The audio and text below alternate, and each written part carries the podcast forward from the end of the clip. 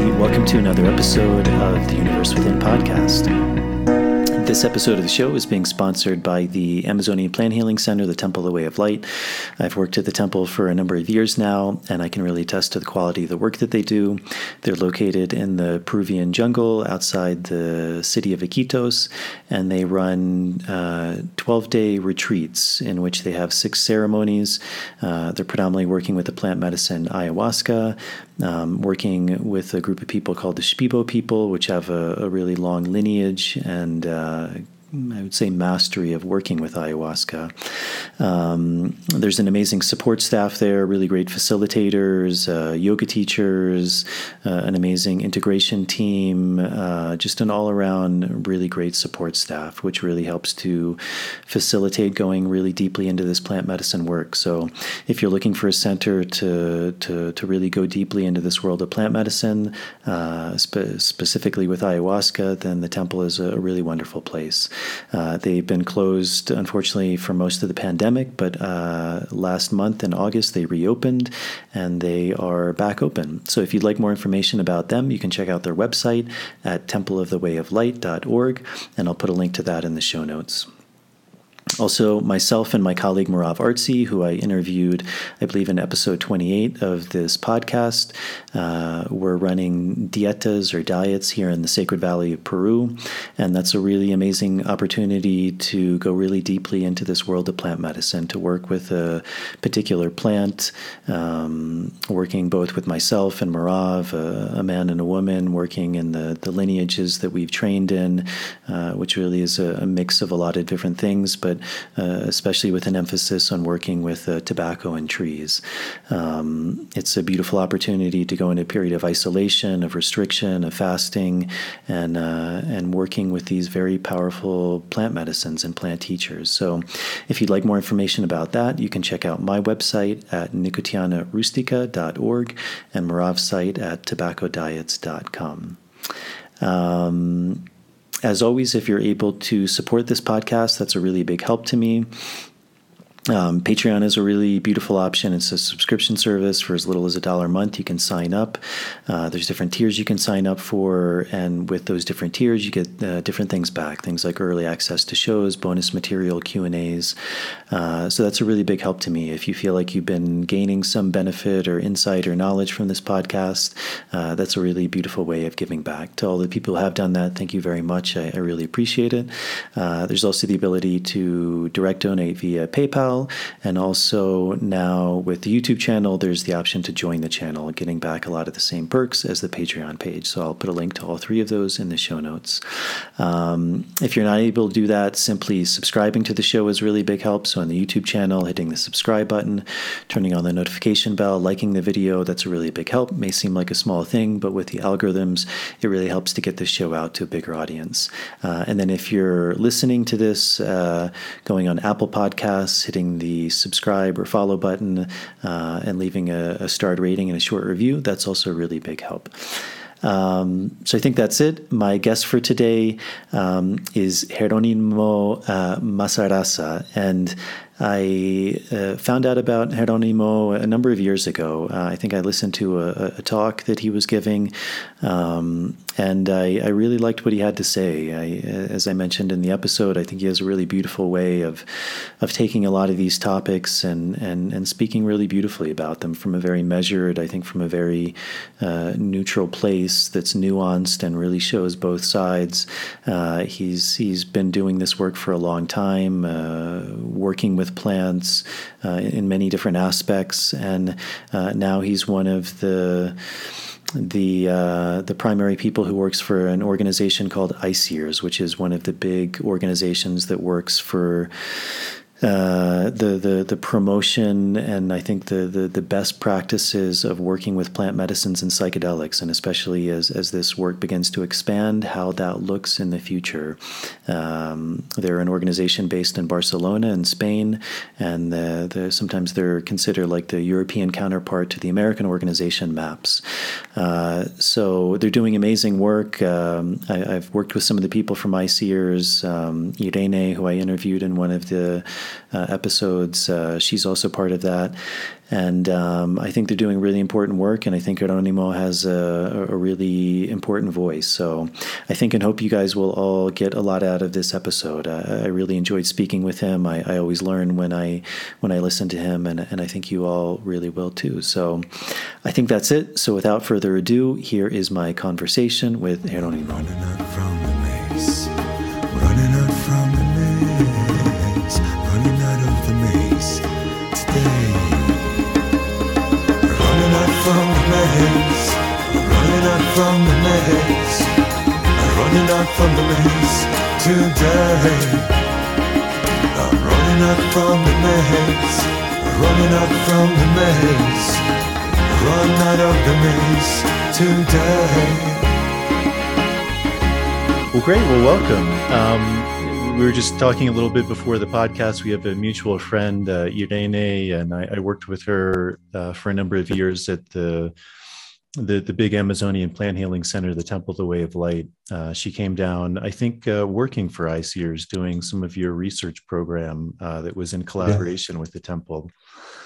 And she's a great woman. She's a dear friend, and I can't remember where I heard your name from. I'm not sure if it was from her or maybe I saw you at a video or a podcast. I can't remember, but I remember I really enjoyed you speaking. I don't listen to a lot of people in this field speak. It's just something that I'm kind of very much engrossed in my own work. But I happened to come across you, and I really liked what you had to say. I felt you had a really beautiful way of expressing like a lot of very diverse ideas. And something I found quite beautiful was kind of your ability to present things without a lot of emotional charge. Sometimes when things are presented, there's a very clear kind of view behind it. And I think you have a really nice ability to say things from a rather neutral perspective, which I think is a sign of wisdom, seeing things from both sides. So I know you do a lot, so we'll kind of see where this conversation goes, but maybe to start, just to introduce yourself to the audience and a little bit about your background and who you are, how you ended up doing this work that you're doing today. Hey, well, thanks for having me. My name is Jerónimo. I am from Spain, and if we're going to talk about, I think most of the conversation we use what plants teachers. My own path with that started 20 years ago, out of a personal interest that I had, and also a sort of very strong realization that I had when I took these plants with an indigenous shaman, which was it's Ololiuqui seeds. They're these sort of blue morning glory seeds, which I took in Oaxaca, Mexico, with a traditional healer, Mazatec traditional healer. And it really, the difference, the experience per se was not. I would say that I've had stronger experiences already just with my friends in more recreational contexts or party contexts, but the experience itself was so completely different, and the whole notion that you could use these states, which I was familiar with, but focused on very concrete sort of, you can call it healing, you can call it personal growth, you can call it insight, you can call it, was really, I think it was sort of a turning point for me. I became very, very fascinated by all of this. I worked on a couple of documentaries. I worked at the end on 4 documentaries. All of them revolved around the idea of indigenous knowledge, especially South American indigenous knowledge, and all of them had some relationship to, let's call them psychoactive plants. But the truth is that in a way the documentaries for me were more of an instrument or a means than an end in themselves. I found that it was really useful, and I always recommend people, if they are interested in something, that they make a documentary about it, even if you never finish the documentary, because it's a wonderful door opener. So you can, you know, if you're interested in a topic and you find people who are doing interesting things around that topic, you can always write to them and say, I'm doing a documentary or a podcast, and I would very much like to talk to you about this. And they would say, sure, of course. And then they would sit down with you, and you know, and they would talk all evening, and you know, and this I found wonderful because of the access and the possibilities that working on the documentary gave me.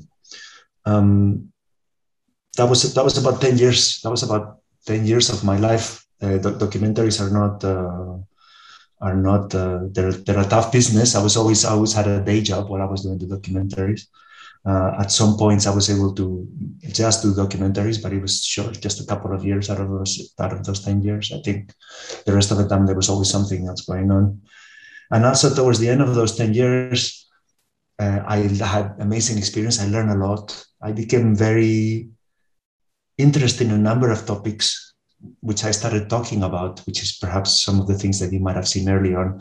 I spoke many years, starting in 2005, I started to talk about this sort of the encounter between sort of indigenous knowledge and, I don't know, let's call it Western white, Western people who were curious about this, and all of the strange encounters and misencounters that happen, and all the misunderstandings and on this sort of thing that was not so spoken about 15 years ago, of, you know, appropriation of indigenous knowledge. It was very much spoken about in sort of like anthropological circles, but not so much in sort of plant, people who were interested in plants.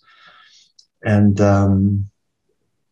yes, and also because of my own process being very curious about South American plant shamanism, and my own process about, thanks to documentary, being able to access or get close to some of these things. And at the same time, my own process at, you know, being very carrying a lot of prejudices and misconceptions and projections and romantic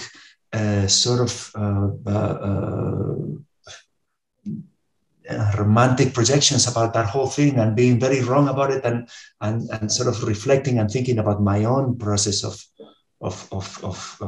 this encounter, you know, and also seeing many other people, seekers like myself, some of them, you know, much braver than me, you know, going quite deep into the jungles of South America, looking for an indigenous healer that would teach them. And very often having more misadventures than adventures, and coming sort of disappointed with the whole thing. This whole topic became, you know, I was very interested by all of this. But towards the end of the 10 years, and after these 4 documentaries, I also came to think that, that my personal commitment was to these plants and to these cultures, not to the filmmaking trade. And that as a matter of fact, you know, seeing, you know, my own documentary, you know, the one that was most involved in, which is nearly 10 years of work for about, you know, 90 minutes of film, seeing how much work and effort and I've put into it, that perhaps there were, you know, more effective things that I could do for these plants and these cultures than taking 10 years to make 90 minutes of video. So at this point, I'd already begin to drift towards more sort of like activist role around the same, let's call it, culture. And then, so I collaborated with a number of things that were happening in Spain. There was an early organization called Eleusis, Asociación Eleusis, that was organizing talks and seminars around this, and which later morphed into what is called the Platform for the Defense of Ayahuasca, which is an organization that has been, it's an organization of people working towards the good, better use of ayahuasca practices that's been existing in Spain for a number of years. And also I began to collaborate with ICEERS at first, just a few things here and there. It was more 6 or 7 years ago. And then more and more intensely. And now working full-time on it for the past about couple of years. The focus of my work has sort of mutated with time towards a pretty it's a pretty rare niche, I would say. But basically, a lot of my work right now and foreseeable for the next few years has to do with ceremonial plant use outside of the countries of origin. So I would just take the case of ayahuasca, which is perhaps the most widely known. Ayahuasca, as we all know, has expanded quite far. It can now, outside of the Amazon, and it can now be found pretty much all over the world. One can find ayahuasca ceremonies. Most of them resemble somewhat the sort of ayahuasca ceremonies that one will see in the jungle. For example, in the basic structure in which there is one person that serves the ayahuasca, there's a group of people that receive this drink. The person that serves is somewhat responsible for what happens during the night, is responsible for taking care of the participants. The person who serves also usually provides some sort of music or singing or energetic work or spiritual work. It takes different shapes. So there's a person who serves and guides, and there's a group who sort of receives this. This might seem, kind of obvious and common sense, but actually, in terms of the history of how these plants arrive from South America into the Western world, peyote, tobacco, coca, even cocoa, it's the first time that this happens. It is the first time that the plant travels with a sort of context of use that is recognizable. So the way that we take, for example, psychedelic mushrooms, which are perhaps the most popular ethnobotanical, are very, very, very different from the way, traditional use of Mazatec people. Even though a number of people had been visiting the Mazatec people and taking mushrooms in traditional contexts, and these had been happening since the 60s, so much earlier than ayahuasca, which really sort of starts in the 80s. But actually, most of our mushroom use outside of the countries of use of origin does not resemble the traditional use. That's not the case with ayahuasca. It's a unique phenomenon. I don't think it's a unique phenomenon. I think we will see more of it, but perhaps ayahuasca is the first. So what I am interested in is, okay, now we have ayahuasca use outside of the countries of origin. This is the reason why it's happening. It's because people find it useful. The reason why people drink ayahuasca and keep drinking ayahuasca is because people somehow find that, let's just say, and simplify a lot, that they feel that they are better off than before they did it. And they keep doing it, just being very, very sort of basic. I think this basic thing applies not just to us. It can be traced back all the way to the beginning of ayahuasca. Ayahuasca is a formula, so it's not a plant. It's a combination. It has to be prepared. It's a process. So because it is a process, we can imagine that somebody discovered or invented this process. All chances are it's an indigenous person, maybe more than one, in the Amazon a long, long time ago. So let's just try to mentally go back there. This person does this. This person puts together these two plants, cooks them, and makes ayahuasca as we know it for the first time. Now, this person has discovered something new, and this person tries it on themselves and discovers that this is interesting and that they feel better than before. Now, the next step is, how are you going to talk about this to your neighbors? Your neighbors these are people in your tribe. They're probably going to be a little bit suspicious about this. They're not going to, what is this? I've never seen it before. Doesn't taste very good. They will try and they become themselves interested and they become convinced. And from there, somehow it jumps to the next tribe. And we can also imagine resistance from the next tribe. But eventually it takes over, and then from the next tribe, and then from the next tribe. And from that to today, more than 70 indigenous groups in the Amazon that use ayahuasca. And then from there, it jumps to the cities of the jungle. And then from there, it jumps to other cities that are not in the jungle. And then from there, it jumps all the way to us. And this jump always happens in the same way. People who are originally suspicious of this eventually become interested. And then they keep doing it because it's, let's just say, useful. Okay, so now we are outside of the countries of origin. We're in Spain, 2021. There's right now, I estimate, hundreds of people who are facilitating ayahuasca sessions in Spain.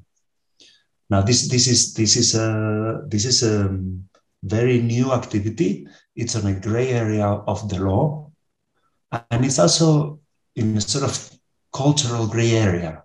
Like, what is this practice? This doesn't resemble anything that we actually do ourselves.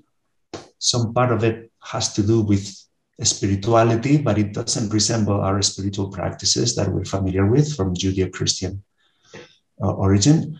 Some of it resembles sort of medicine or medicinal stuff, but it doesn't really resemble either how we practice medicine. And some of it resembles a sort of personal growth or personal development or self-knowledge, a sort of personal inquiry, you know, that you could call it something that has to do with meaning and being in the world and how should one live one's life. But again, it also doesn't resemble anything that we're familiar with. We deal with these things in psychology or in philosophy, or but generally we're not by sitting in a circle and taking a plant. Now, I believe that 50, 100 or 200 years into the future, these practices will be fully integrated in our societies. The reason why I believe it is because when I look back to other societies, I've seen the same process. You know, right now there's 72, like more than 70 indigenous groups who participate in ayahuasca. Somewhere in the past, there was not 72, there was 30, or there was 12, and there was just one. So it expanded and it became part of the culture there. And it became part of the culture in the cities too. And it became part of the culture of not indigenous people, but mixed blood population of the Amazon as well. And now it's becoming part of the lives of, you know, people in places like Spain. It's the nature of this. So I am working from the assumption that sometime in the future, this will be integrated in the culture. And my work consists in thinking about how can I help this happen in the best possible way. So if we were to integrate, if we can imagine 20, 50 years into the future, these practices being integrated into outside of the countries of origin, well, what would we like that to look like? What would need to change? What type of regulatory frameworks are necessary? Is this going to be considered a new profession? Is this going to be part of established medicine? Is this going to be part of alternative medicine? Is this not going to be medicine? Is this going to be some sort of spiritual practice? Is this going to be none of the above? Is this going to be considered some sort of training or, you know, university? You know, I work with one person who guides ayahuasca sessions now for a long time, and he said something that really, he said that he considered ayahuasca to be education for adults, and I thought that was a really really interesting perspective. But these things we don't know, but we know that we need to start thinking about them. And we need to start preparing for them. And there's two types of things that need to, for these practices to be integrated into the societies, two things will have to change. The societies will have to change in order to accept this. And this includes everything from the sort of like the narratives and the cultural milieu and how people understand these things and how the culture sort of perceives and receives this, you know, so, and the government and the laws that need to change. So, you know, the society itself has to make some changes, but also very likely the people that are working with the plants will have to make some changes as well in order to adapt to how society as we know it today expects to relate to things, and you know, and it's how it deals with safety, how it deals with many, you know, many different things. So I am thinking about all of these things at every level, and me and a group of collaborators, we're trying to first of all imagine the 15, 20 years into the future, a sort of an ideal, a sort of even a utopian vision of how this could be integrated in Western societies. It doesn't mean that we believe that it will happen, but you need to have a place where you want to get to. You need to have a sort of a reference point, a North Star. You need a model. You need a lighthouse. And say, we are working for this. 50 years from now, we want that, you know, this is integrated in this way and people, blah, blah, blah, blah. And then we sort of work backwards in terms of what changes need to happen and in which order and how could this happen. And then part of the work also has to do with what could be the setbacks. What are the things that could throw everything out of that could completely derail this process. For example, a moral panic, like it happened with LSD in the 70s, and also like it happened with MDMA in the 80s. And the tendency, this is a very strong pattern as new substances enter the mainstream. So, and then, so there's also a part of it that has to do with sort of counterbalancing or counteracting possible reactions. The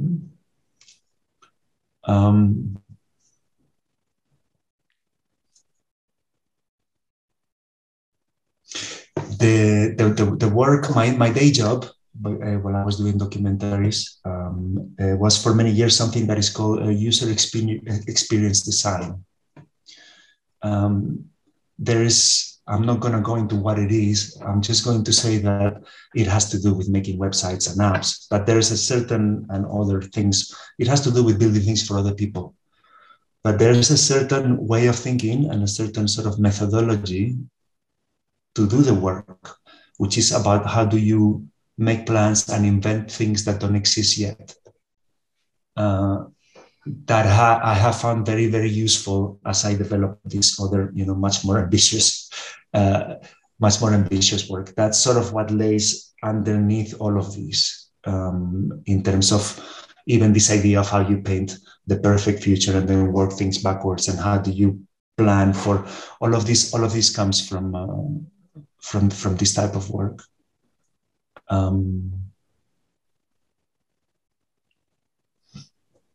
And that's it.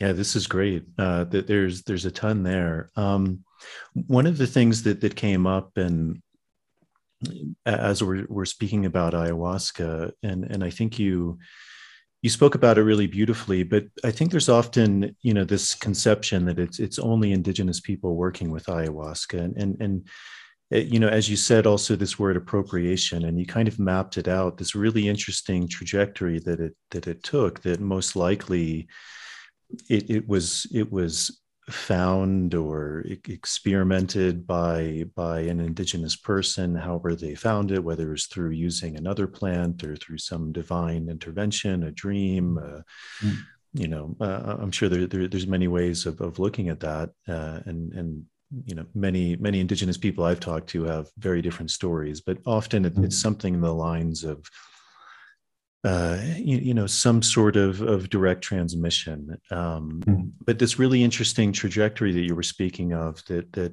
it went from one person to maybe a family, to a community, to a wider community, to other communities. to even this idea that I think a lot of people, are maybe not familiar with, even by name, like this idea of mestizo, and even in South America, the vast majority of people would probably identify themselves as mestizo. Mm-hmm. And then moving from that into these potentially other communities like churches, these big churches in Brazil. Mm-hmm. And then, as you said, outward into, the world at large. And mm-hmm.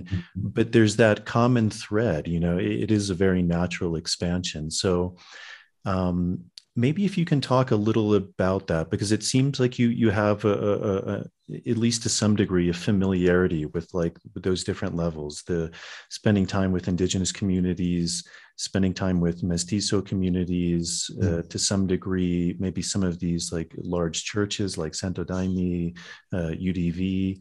And then obviously you're in Spain now, and I'm sure to some degree you have experience of working outside. So what would you describe maybe as the commonalities in that, which, you did touch on that it all came from a common source, but also maybe differences that you've seen and how these different groups are not only maybe their origins, or how they're working with it in a technical manner, but even the way they think about it, whether it's purely for something physical, like this idea of la purga, that it's just cleaning us, or for other people, this more spiritual connection, or this idea of bringing community together, resolving problems, or, maybe as that line expands, this idea of self-improvement, of enlightenment, of, moving up the spiritual ladder, so to speak. So I know that's kind of a big question, but anything that comes to mind for you? Yeah, when like I said, when we started working on the documentary, the original idea was that we were going to do a series. This is, I'm taking you now back to early 2000s, and we were going to do one per plant. And we started with Ololiuqui and actually Salvia minorum. We went to the Mazatecs to follow that up, and then after we were filming that. Then the next time that we got together, we said, what should we research now? And my partner then, Mark, said, I think we should do ayahuasca. This was 2003 and 2002, and ayahuasca was quite rare then. I mean, there was very little actually online about it, and most of it was about the Santo Daime. So we met in Brazil. And we filmed some of sort of urban mestizo use, and also we went to Rio Branco and we began to record with the churches, the Santo Daime, the Barquinha, and also the União do Vegetal. And what really surprised me about this was that the work that we had done in Mexico around salvia and around Ololiuqui and even the mushrooms, it felt a little bit like it was very investigative, and it was almost like archaeology. You were looking for the last remnants of what looked like dying cultures. So without mistake, when people spoke about the salvia use or about the mushroom use, they would describe a time in the past where there was more, and there was more knowledge, and there was more widely spread use and now there was this very little thing that was left. And that was the work that we were doing. So when I arrived to Brazil and I discovered ayahuasca cultures, I was completely amazed because it was the opposite. Far from being the last remnants of sort of something that had been much bigger, it was a thriving culture in expansion, huge. Thousands of people, the União do Vegetal is, I think, I remember, tens of thousands, I think 30,000 members. The Santo Daime is about 16,000 members, tens of thousands of people drinking ayahuasca regularly every week, just in Brazil. This is not, this is very, very far from the traditional use of, peyote or mushrooms or any of these other power plants. So I became very fascinated with this, and one of the original ideas about the documentary was that perhaps we could make a sort of family portrait, and we could sort of in one film paint or show all the different traditional uses that were associated with ayahuasca. For a number of years, this was the objective, and that meant that we kept visiting places and filming with them and trying to get the entire sort of spectrum of this. So, we filmed in Peru and in Brazil with the churches, and later in Colombia and different indigenous groups and different. It took a number of years before I realized that it was absolutely impossible to fit a family picture of traditional ayahuasca uses in one film, or maybe even in 10 films. It was too large and too rich and too varied, like you said. So there's absolutely everything from, what is believed to be the most traditional uses, like you can see in the Baupés in Colombia still, and in Central Rivers, what is called the Yurupari complex. So this is a group of, in the Upper Rio Negro, this is a complex of, very traditional cultures that use ayahuasca, just the yagé, usually called extraction, together also with a number of other, with tobacco and with coca, and in what are, something that we believe was very widespread in the Amazon, not so much now anymore, which are very large dances that happen regularly in very large malocas, which were communal houses. These dances happen around a certain calendar of yearly things. It's when the fish go up the stream, when the pineapples ripen, when different times of the year there will be these really big celebrations. The entire group would participate. Ayahuasca and other things would be consumed, and certain songs and certain legends and certain dances would be performed that were only for those days, and that basically retold how that day connected to the day at the beginning of the universe when these things begin to happen for the first time. I'm not doing the best job at describing this. It has to do with their myths, the history of the group, where they come from and who they are, and the way in which this is not just celebrated but reenacted by these dances in which they all participated, and the feathers. And this is still happening in the Amazon, albeit in just a very few places. Then, as the jungle gets colonized, which is that appalling story of genocide and terrible stuff that happened, especially around the rubber boom and rubber extraction, most of this is destroyed.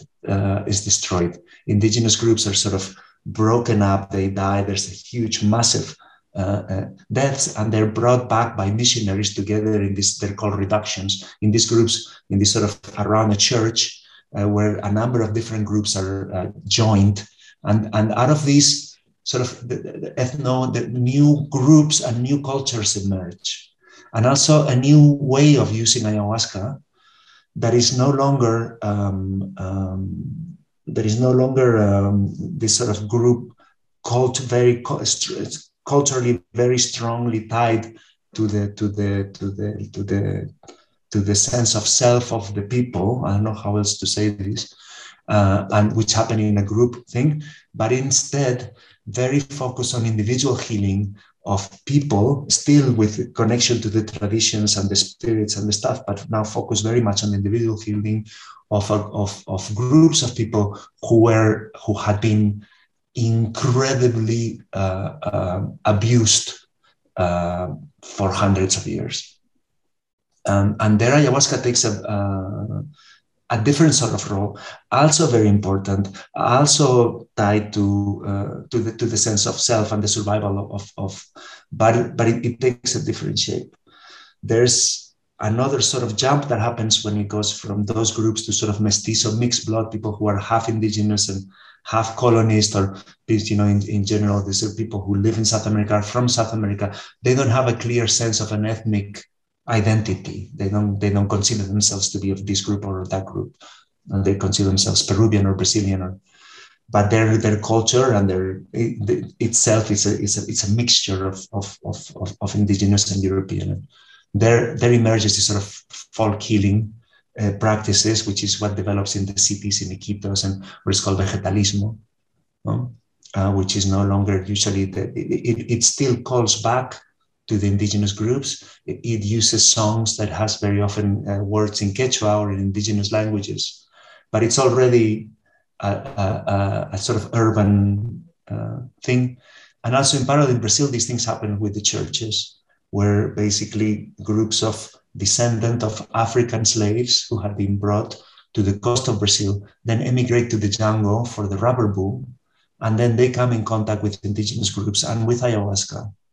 And they develop something which is, really unique and extraordinary out of Brazil, which is this sort of syncretic mixture, which is this sort of, the core is the ayahuasca is indigenous. The spiritual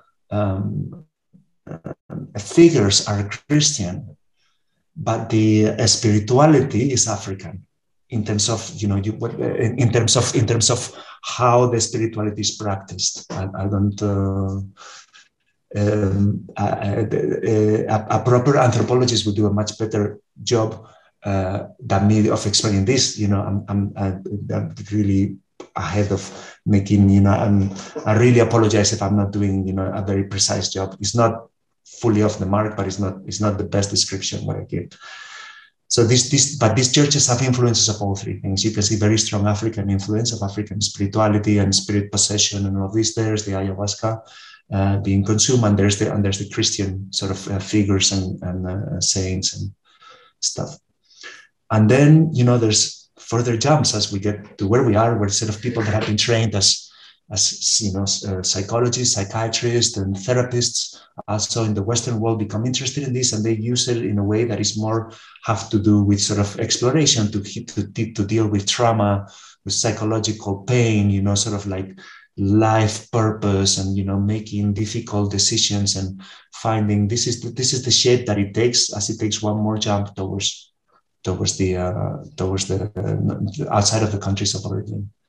So now, when you look at all of these practices together, it seems that there's not much coherence. It seems like in every place they used ayahuasca for something different. In one place it was about community and identity, mostly. In another place, it seemed to be more about individual healing, and then in the next jump, it seemed to be more about like a spiritual practice, a sort of sacrament or communion, and yet in another place, it seems to be about sort of like psychological insight, but that's a very nearsighted view of what's happening. For me, the concept that is really useful here is from Spanish psychologist, anthropologist Ferigla, who's written about this, and he said that what ayahuasca is an adaptogen. So it's basically a substance that can be said that helps people adapt to their context, to their life, to their needs in very particular context, and in different contexts, these needs are different. So in the tribal setting, the communal and tribal sort of identity and the coherence and the strength of the group is the survival of the group. So these things are super important for adapting to it. In a place where the tribal coherence has been lost, and now people are alone and they're actually going through colonialism and abuse, then individual survival becomes really important, and ayahuasca provides that, helps people deal with individual healing. Then in these groups of African descendants of African slaves who had lost their original, they've been taken from Africa, dropped in America, and then taken to the jungle, to another group of people which is completely abused and brutalized.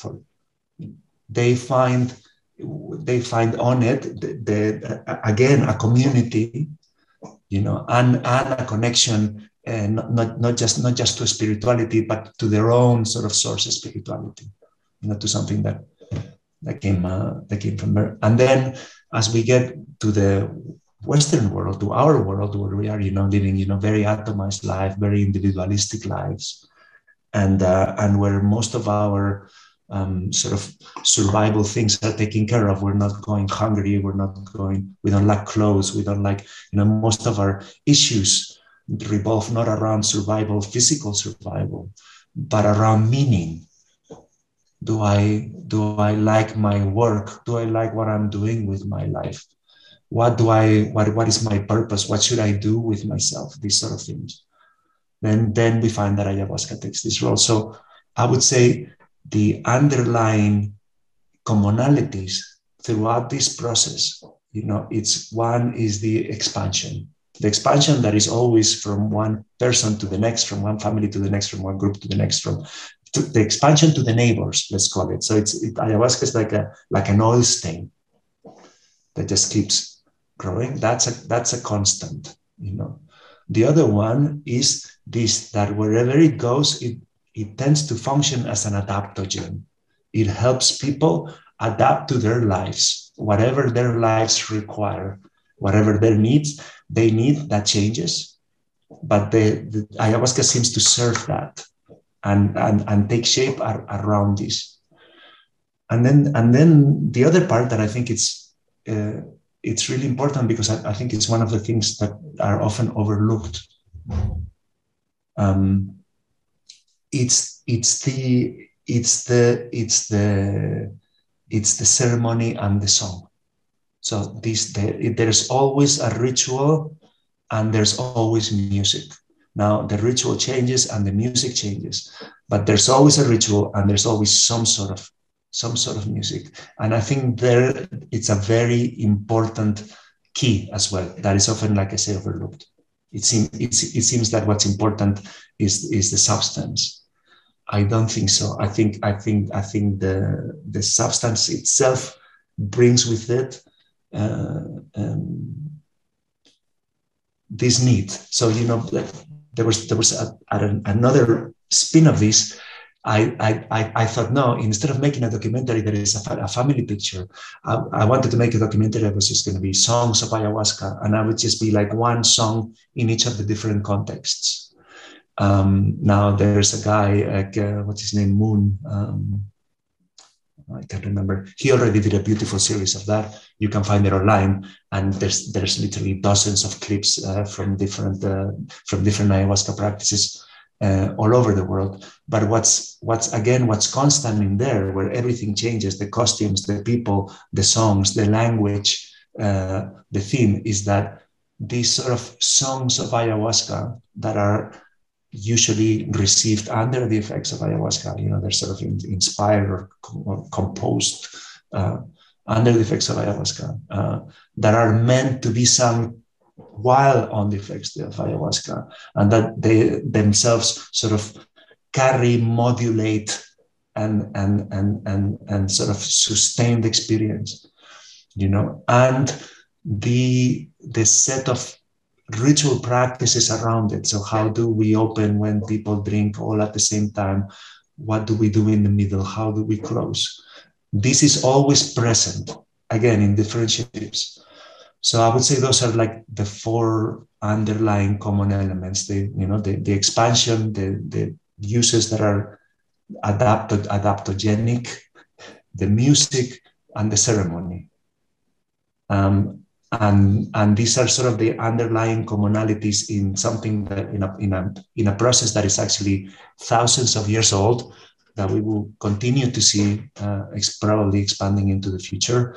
And that if you look too close, it looks like it's very diverse and different, and there's not very much in common from one place to the other.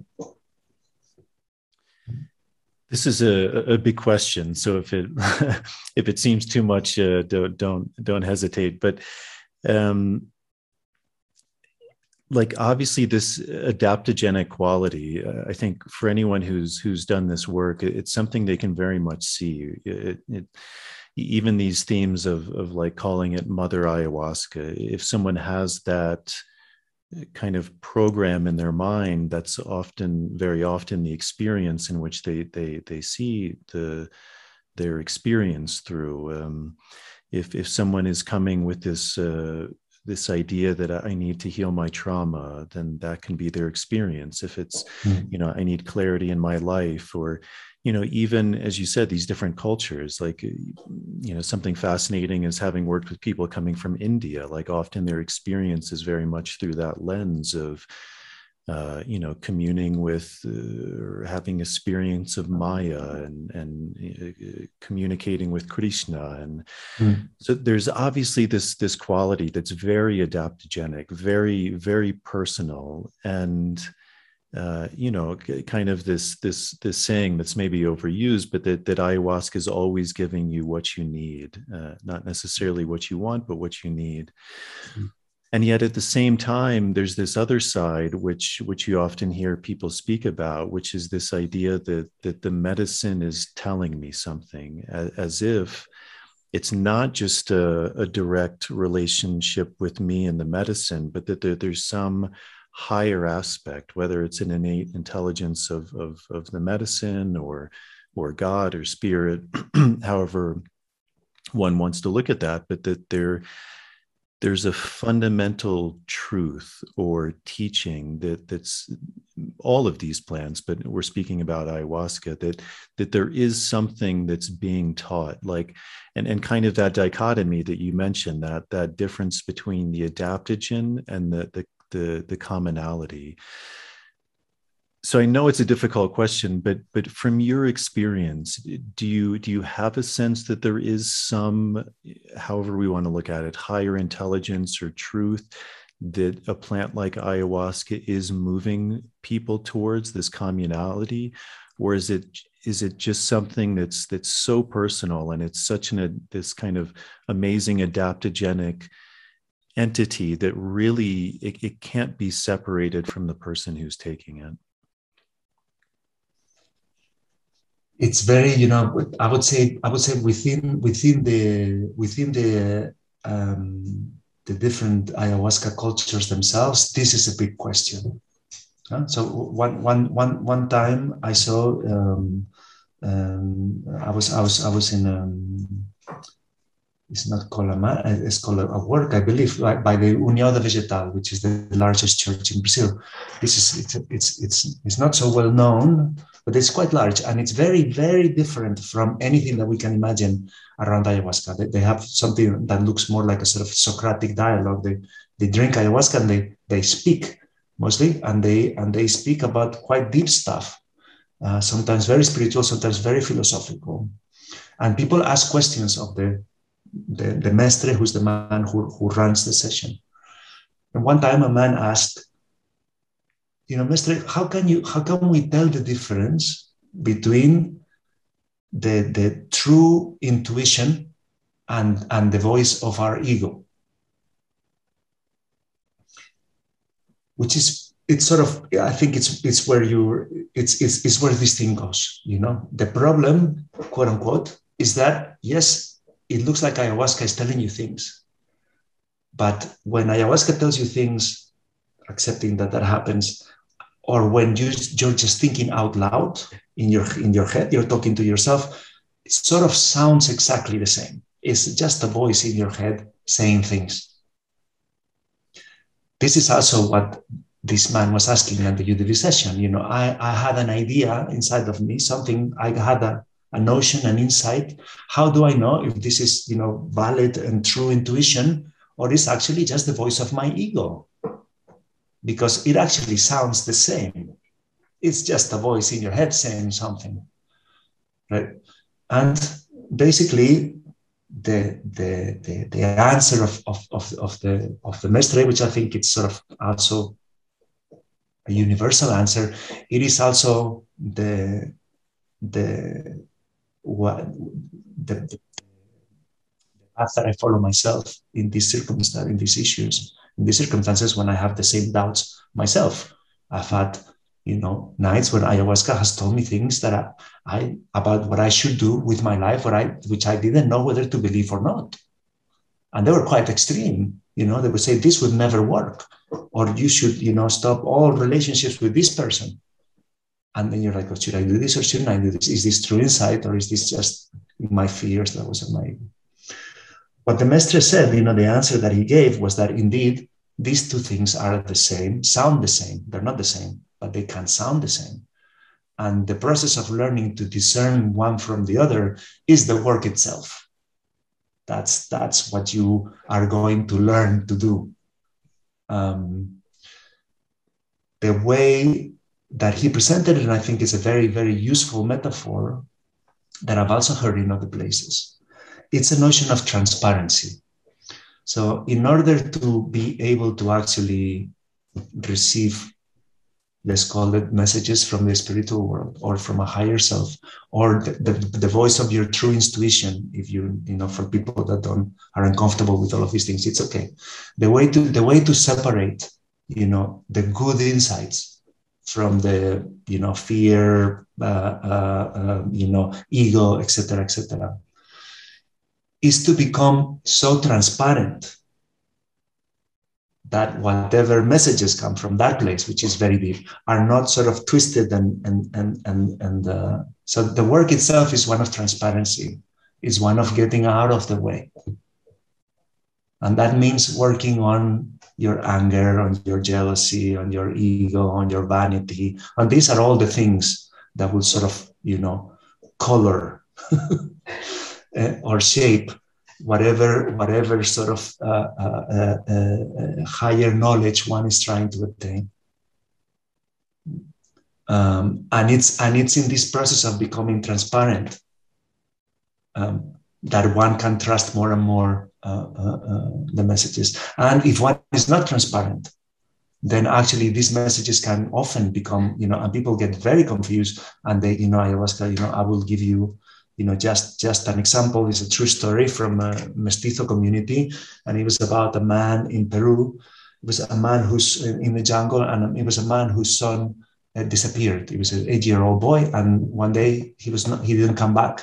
And it was 2 days, 3 days, 4 days, 5 days. And the father was really worried. And he decided to drink ayahuasca to see what happened with his son. And he drank ayahuasca. And ayahuasca told him that his neighbor had killed his son. So the next morning, he went and killed his neighbor. And 2 days later, his son reappeared. He had gotten lost in the jungle, and there he was. So ayahuasca, you know, ayahuasca told me there is, I would say, the science and the art of drinking ayahuasca has to do with how one deals with this. How one learns to deal with what ayahuasca tells you. Now, usually in places that have a strong tradition of use, they have quite good techniques around this and sort of tips and knowledges. Like I gave the example of the União do Vegetal. The União do Vegetal as a church, I think it's about 60 years old. But you know, so that, you know, supposedly it's much older, but let's just see, it's been incorporated as a church 60 years since it was refounded in Brazil. So, you know, that's at least 6 decades actually thinking about this. Thousands of people. And they have developed. And so have the indigenous groups. And so have, you know, I find this becomes a bigger problem as we get further and further from the source and farther from the traditions. And there you have people, or we have a tendency to take everything at face value, when in reality, it could be that ayahuasca speaks in truths that are not necessarily physical truths, but that they are internal truths. So ayahuasca doesn't tell you to quit your job. Ayahuasca tells you that you hate your job. This, you know, another, you know, person I have a lot of respect for, told me that messages from the spiritual world never come as orders.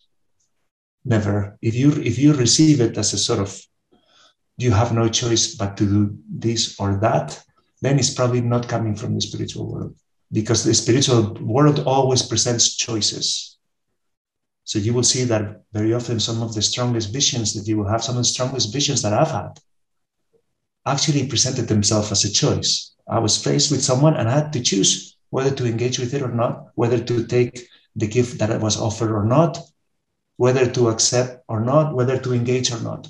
If I was not told, you have to do this or you have to do that. I was presented with a choice. That, for example, is also sort of a good rule of thumb for discernment.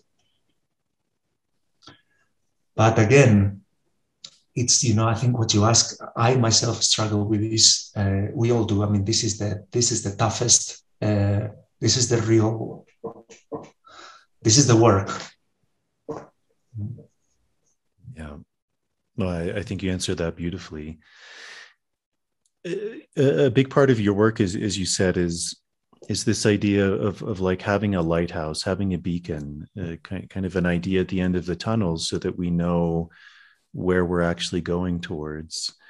So maybe you can speak a little bit about that. And then also this idea, you know, as this work begins to expand globally, which I think, as you said very wisely, is not some new phenomenon. It's in a sense a natural progression of the movement of the plant itself. Mm-hmm.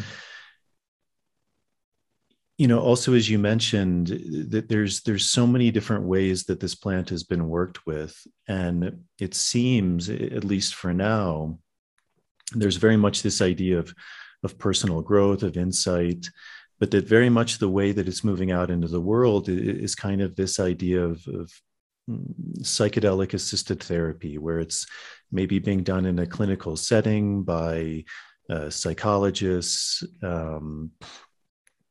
It's very much individual. It's very much to treat something. There's something wrong, and we need this plant to fix it or to give us insight. And obviously there's a real value in that. You know, as you said, that the reason people are working with a plant like ayahuasca is they're getting real benefit, and that's undeniable. So what do you think are some of the benefits of that? And also, you know, the drawbacks, you know, obviously, as I think I heard you speaking about, one of the real drawbacks is it's putting it in a very particular box, which kind of cuts, in a sense, some of these commonalities that you mentioned, this idea of some connection, whether that's to community, to spirit, to God, to, you know, to some higher purpose. And then at the same time, you know, this idea that it's moving from this very diverse way to something that's very, very specific. You know, even this idea of like psychologizing something, that's a very specific way of looking at the world, which potentially, you know, someone could argue cuts maybe even the main thing that this plant has been worked for, which is maybe something deeper that's beyond maybe something that we perceive on the surface, but they're, you know, kind of like, as you were mentioning, that this idea of transparency, it could seemingly be very easy to get lost in those layers if all of the other things are not taken into account. The culture, the history, the songs, the set and setting, the having a teacher who's maybe worked with these things. I mean, these are things that have always been seen as very important. And maybe they are, maybe they're not. I guess one could argue either way, but it's taking it and putting it in a very particular set and setting. So again, I know that's a big question, but kind of that idea, and then also maybe speaking a bit about what you see as that lighthouse, like what you and ICEERS are actually working towards. Yeah, I mean, this, what you speak about is exactly, you know, the concern that we all have. I think the psychedelic renaissance is a wonderful thing. I'm very glad that is happening, and that, you know, and that the paths are being open for sort of close kin of these plants. I would say those are bigger substances to become medicines, you know, that are integrated into our medical system, and that even you know, psychiatrists can prescribe and that even health insurance can cover. I think that's a wonderful thing. I think it's happening because there's a deep need for it. And I also think that that entire process does not need my help at all. It's doing very well by itself, and it will continue to do very well by itself. There's money, there's interest, there's investment, there's a push. So I think it's going to go the way things go in our society, and it's unstoppable. I think it's useful to critique it, but I think it's also useful to understand that it's not. I don't think it's going to go away, and it's going to go the way things in our society goes. What I am interested in or concerned with is what gets lost in the way, what is amputated, right? Because we're choosing a very particular use, which is medical.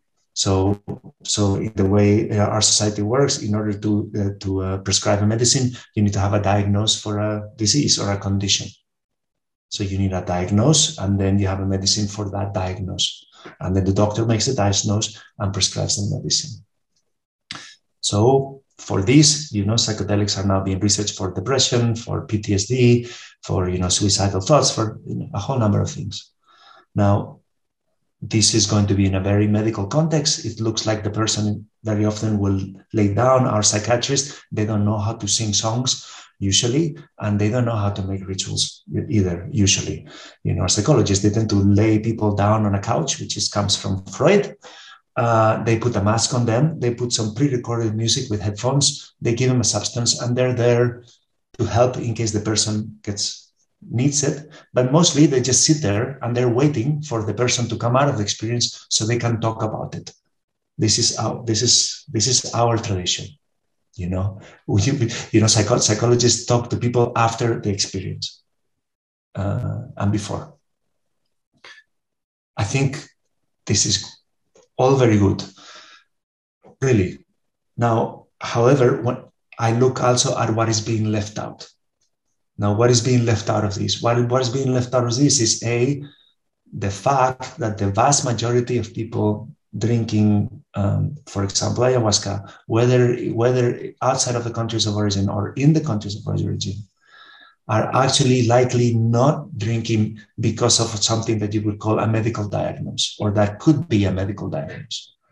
They drink for a wide variety of things having to do with adaptogenic. They drink because they can't find their son, because they don't know what to do with their neighbors, because they're fighting with their wives, because they have a struggle relationship with their father, because they feel unlucky or sick, because in the West they don't know what to do with their lives or with their jobs or with, so, you know, so there's a sort of very interesting fact, which is that the vast use of psychedelics in the world is actually for non-medical issues, what we would characterize as non-medical issues. So for me, I think this is the second revolution that will come after the necessary medical revolution, you know, that is happening outside of the countries of origin around psychedelics. Now it's all very medicalized, but I think the actual really interesting, you know, an important work that these plants will do will not be as medicines for certain conditions, which will be very important, but will be much, much wider.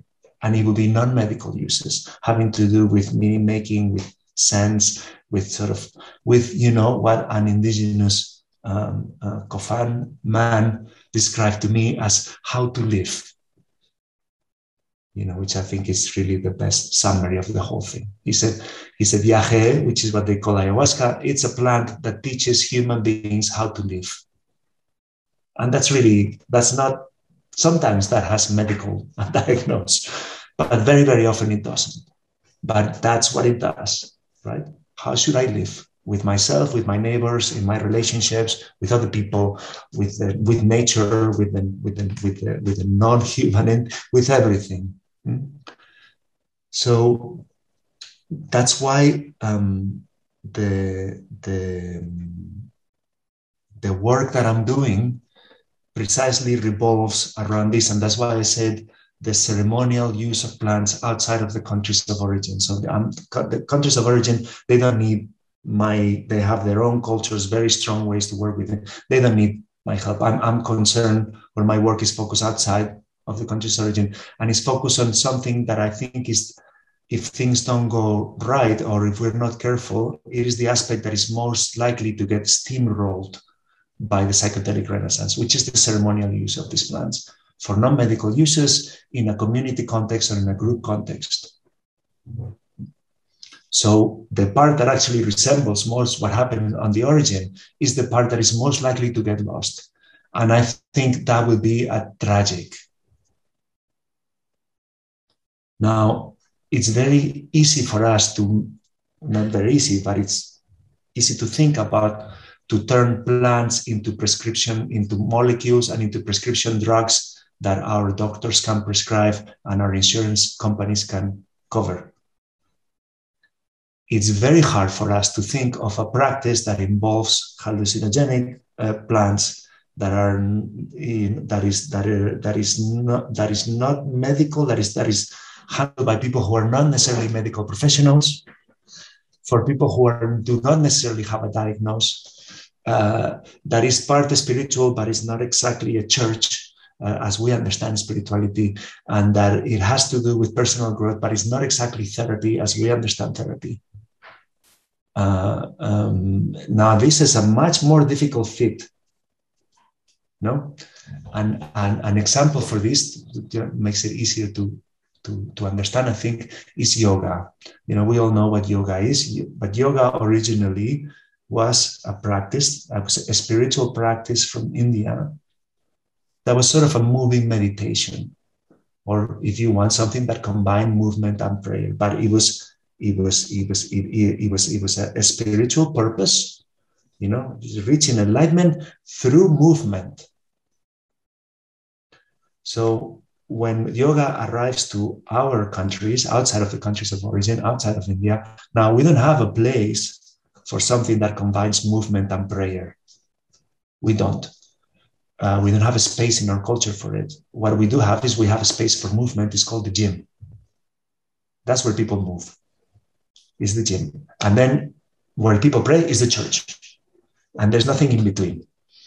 So where does yoga end up? In the gym. And it ends up in the gym, and it begins to lose a lot of its spiritual. The Sanskrit gets lost. A lot of the spiritual sort of reach for enlightenment thing gets lost, and it turns into an issue of like feeling good, dealing with stress, having a beautiful body, and being fit, which is that gets potentialized because that's what the gym does. And then in the process, it loses a lot of its traditional sort of spiritual aspects.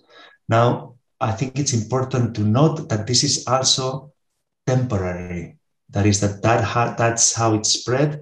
But apparently now within the yoga world, there's a sort of second wave of interest, and people are again learning Sanskrit, and they're looking towards the spiritual aspects of it. So things expand in movements of dilution. When things expand, they tend to dilute. And then once they expand it, they tend to concentrate again. And that's how sort of things move, right?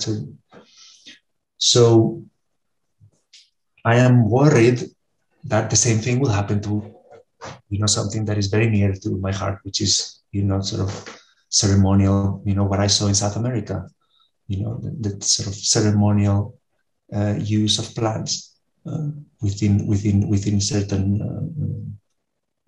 certain cultural context. So the work that we're trying to do is trying to exactly think about this. How would that fit? Now, this is a very preliminary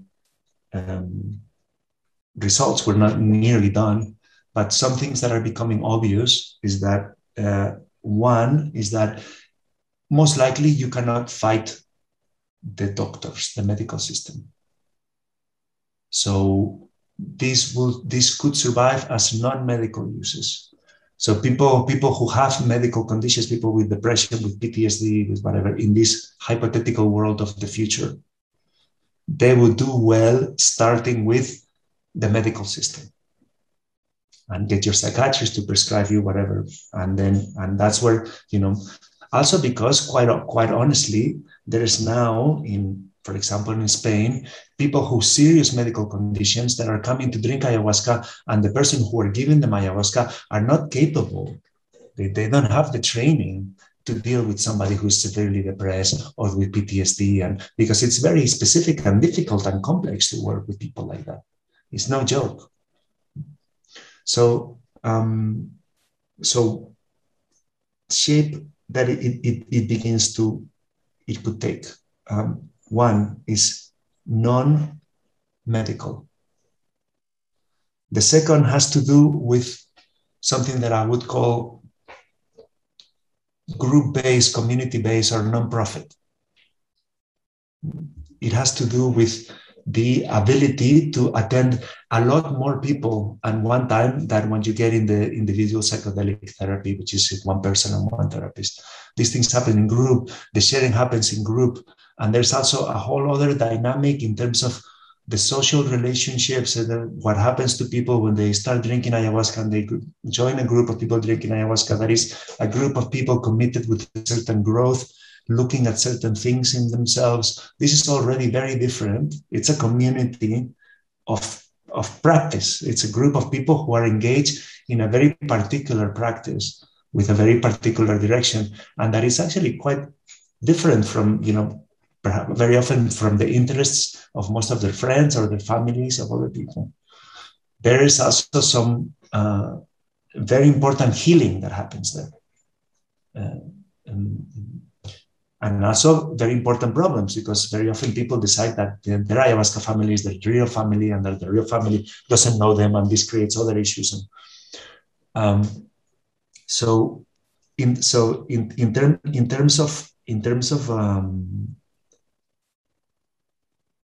would add also one last thing, and is that in our societies,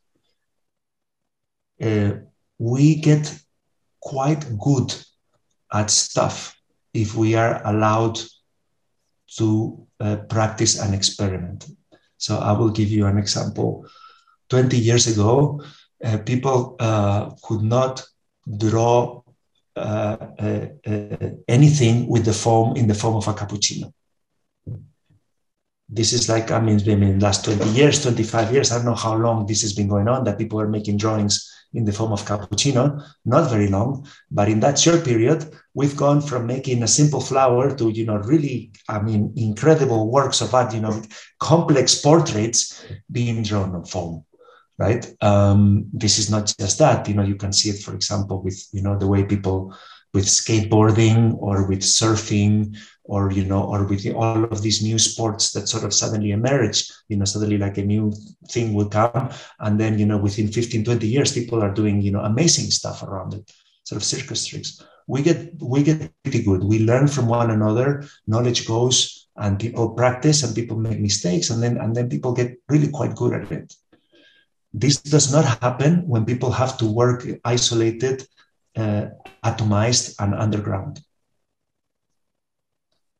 So this is the reason why, even though we've gotten really good at making foam and thing, you know, we've been consuming LSD now for 60 years, 70 years. And we haven't gotten super good at it. And that's because this sort of flow of information that happens between people where they learn from one another and they share, and then it moves very fast. It's blocked by the way that it's sort of underground and hidden and clandestine. I believe, you know, when I look at the way people are serving ayahuasca, for example, in Spain, I see everything. I see people who are doing what I believe is very, very good job, very, very good work. And I see people who are doing what I believe is really quite poor work. There is no doubt in my mind that 15 or 20 years from now, the average will be much, much better than what it is now. So this is going to get better and better and better. People will learn, and part of the work, what we do is we try to facilitate that by publishing guides, by gathering best practices. And this is part of the work that ICEERS does and that I do as well. So what I would like to imagine, it's something like this. And now we're going utopian. A few decades in the future, outside every city,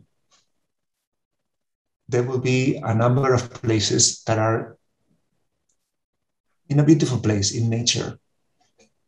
And they're sort of big centers. And in these places, people who are having difficulties, they're having a difficult time in their life, or they're too stressed out, or they don't know what to do with themselves, or they can make up their mind, they're in some sort of process, or they're in some sort of crisis, then they can go to these places. But not medical condition. If it's a medical condition, it's somewhere else. They can go to these places. Now, in these places, there are people who are trained in the use of these plants. And they are basically, what they're doing is they're helping people go through these processes with the support of these plants. So this place becomes, I don't know what to call it, a retreat, a resting place, I don't. The word is healed, but I shouldn't, and probably in the future they won't be able to use it either because of the tension with medical things. But that's what's going on. Now, this is that would be the adaptogenic use. An important part of this is that it would need to be. An important part of this is that this already sort of exists, but it's too expensive. It's too expensive for most people. So for the large, you need to be in a fairly,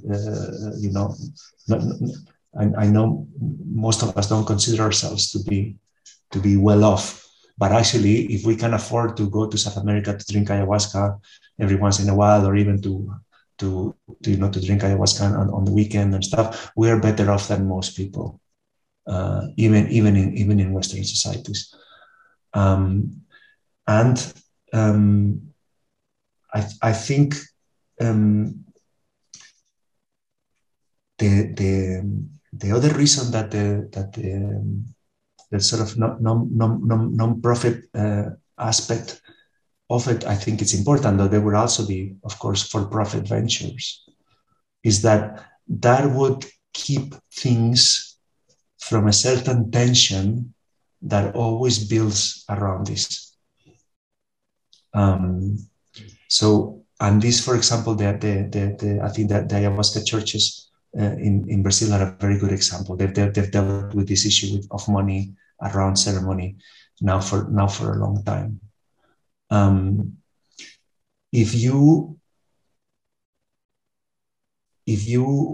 you are making a living out of serving plants, it might be that you'll be tempted to bend the rules because you need the money.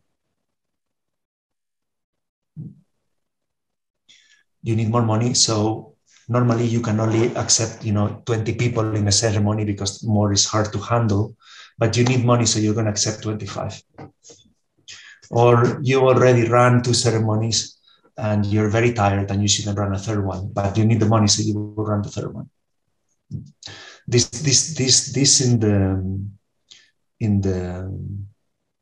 again is very interesting to me how this works in the Brazilian ayahuasca churches, where just about everybody has a day job. And what they do with ayahuasca, it happens on the weekends and is considered their spiritual work, but not their profession. There's also nothing wrong with it being your profession. What worries me is the tendency of our society to optimize benefits and maximize profit. And what happens when you put that together with people going through very deep processes, through very vulnerable states?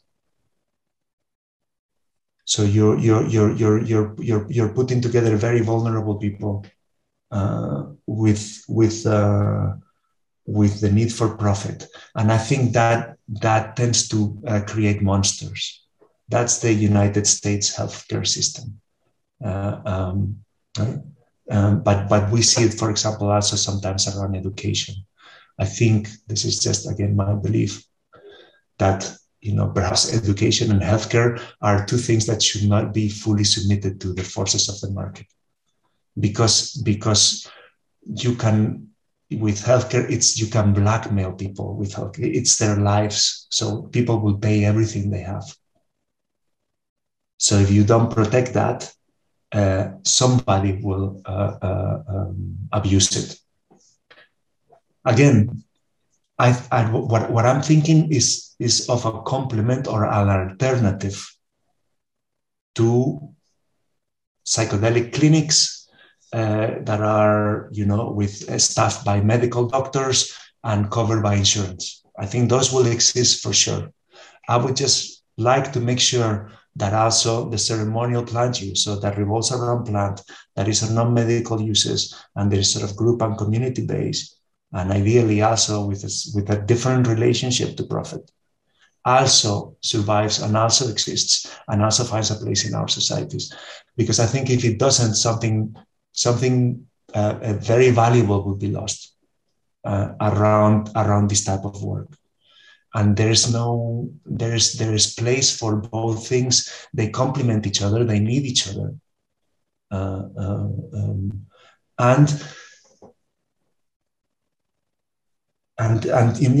they're both necessary. I think for example, on the long term, you know, once I was doing I did a sort of survey of different people working with ayahuasca in Spain, because I wanted to see what were sort of their needs, their unmet needs, and where were they at. And I was asking questions like, what's the ratio in your sessions of newcomers versus regulars? I asked the guy, just to have an idea, is it 40-30, is it 70-30, 40-60? And he told me, that's the wrong question. In my sessions, there's either people who are in process or people who are in maintenance. People who are in process usually arrived not that long ago, and usually they're coming fairly often because they're dealing with something big, which was what drove them to come, and they're coming often.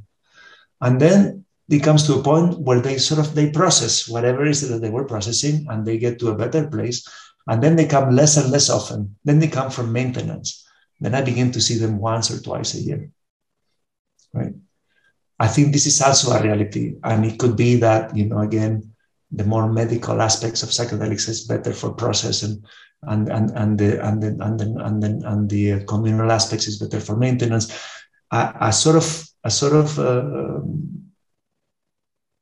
Things would have to find their own place. What I would not like to see is the sort of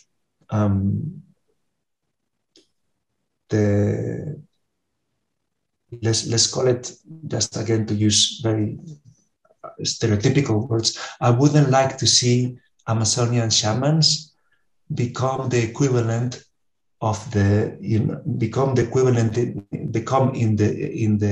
psychedelic clinics of the future, the equivalent of the musicians in the Irish taverns all over the world.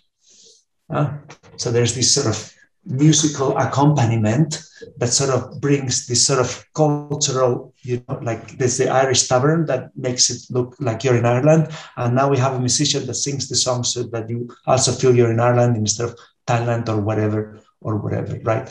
I would hate for the traditional practices to become somehow a colorful thing that is added in within a business. In business-minded psychedelic clinics, and then, okay, bring somebody to make some music and add some color. right? And of course that will happen, you know. So what alternatives can we build and begin to build to make sure that that's not the only thing that happens?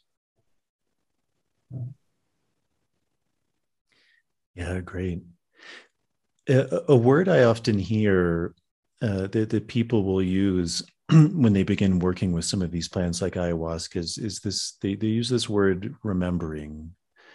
And it's like there's this sense of remembering. And I've heard it from a lot of, for lack of a better word, Western people, but also indigenous people too. A lot of these myths or stories that I've heard often come from this idea that humanity forgot who he is, who she is.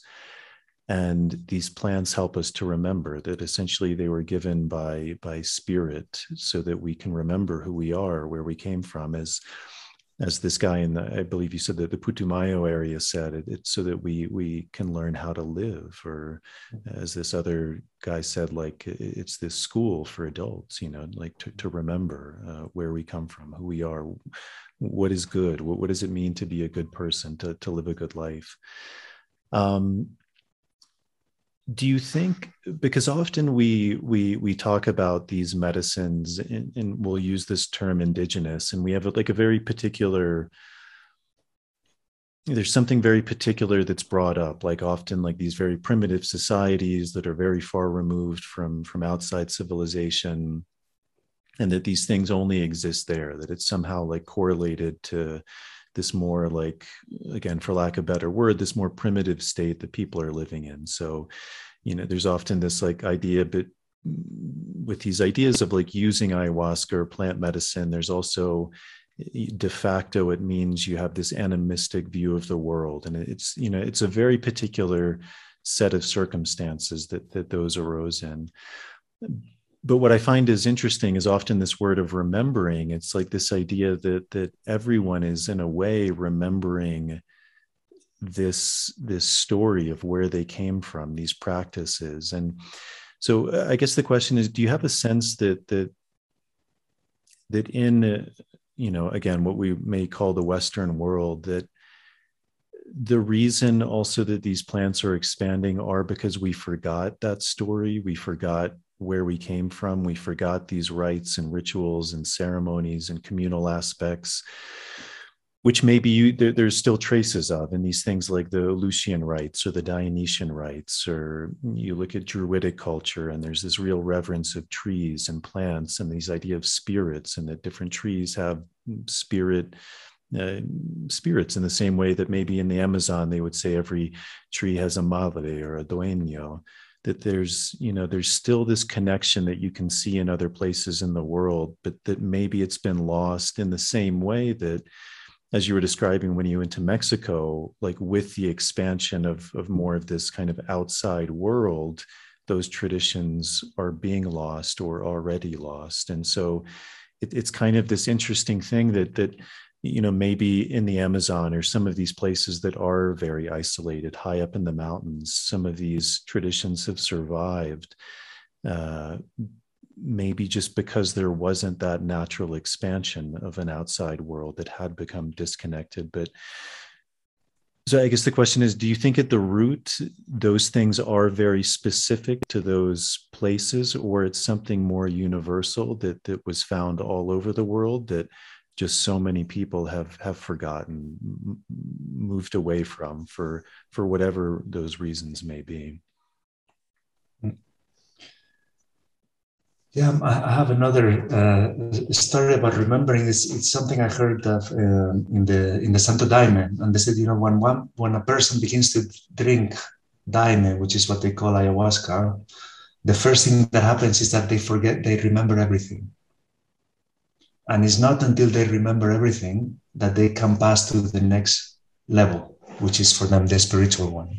You know, for them remembering also has to do sort of autobiographical and stuff. So, and you know, in ICEERS, this idea of remembering who you are is very strong at the core of. Now, another story that I heard somewhere else in Peru was that But this person said is actually what the characteristic of ayahuasca is, that is what it brings is reconciliation. Is that a plant that reconciles people with themselves, with the neighbors, with each other, but also eventually with their culture and their tradition. I've had personal experience of all of the above, like you, everything that you mentioned. You know, I've been lucky to, because of the documentary and stuff, to, you know, visit some quite traditional societies where I saw some amazing things that felt very true and very much sort of a birthright of human beings. You know, something that was deeply natural to human beings, not just sort of like a, you know, interesting cultural event, but actually something very profoundly human that was being displayed, and that me and in my society, in my culture, we have forgotten how to do. And I have also, and I've seen people get close to that through plants. And I have also seen people, you know, in some countries where it's quite, you know, something's happening, for example, interesting, I would say in the Netherlands, where now there's a sort of already a generation of people that are working with ayahuasca, but they don't work with ayahuasca. They work with anahuasca. So they make mimosa and Syrian rue. They cook it at home. They've never been to South America. And they actually don't have very clear links to the cultures of the stuff. It's something else that is emerging. And that's also happening and will happen and will continue to happen, you know, because it's also, you know, for many years, I told anybody who would listen to me that the people who really know about ayahuasca are indigenous Amazonians. And if you haven't drunk with them, then you don't know what this is all about. Now, I still believe this, but I also realized with time that if everybody listened to me, I would provoke a sustainability crisis in the jungle that would be the end of those cultures that I appreciate so much. There's already not enough taitas, shamans, curanderos, payés, mestres, you know, in the entire Amazon to supply, you know, all the people outside of the Amazon who would potentially be interested in participating in this.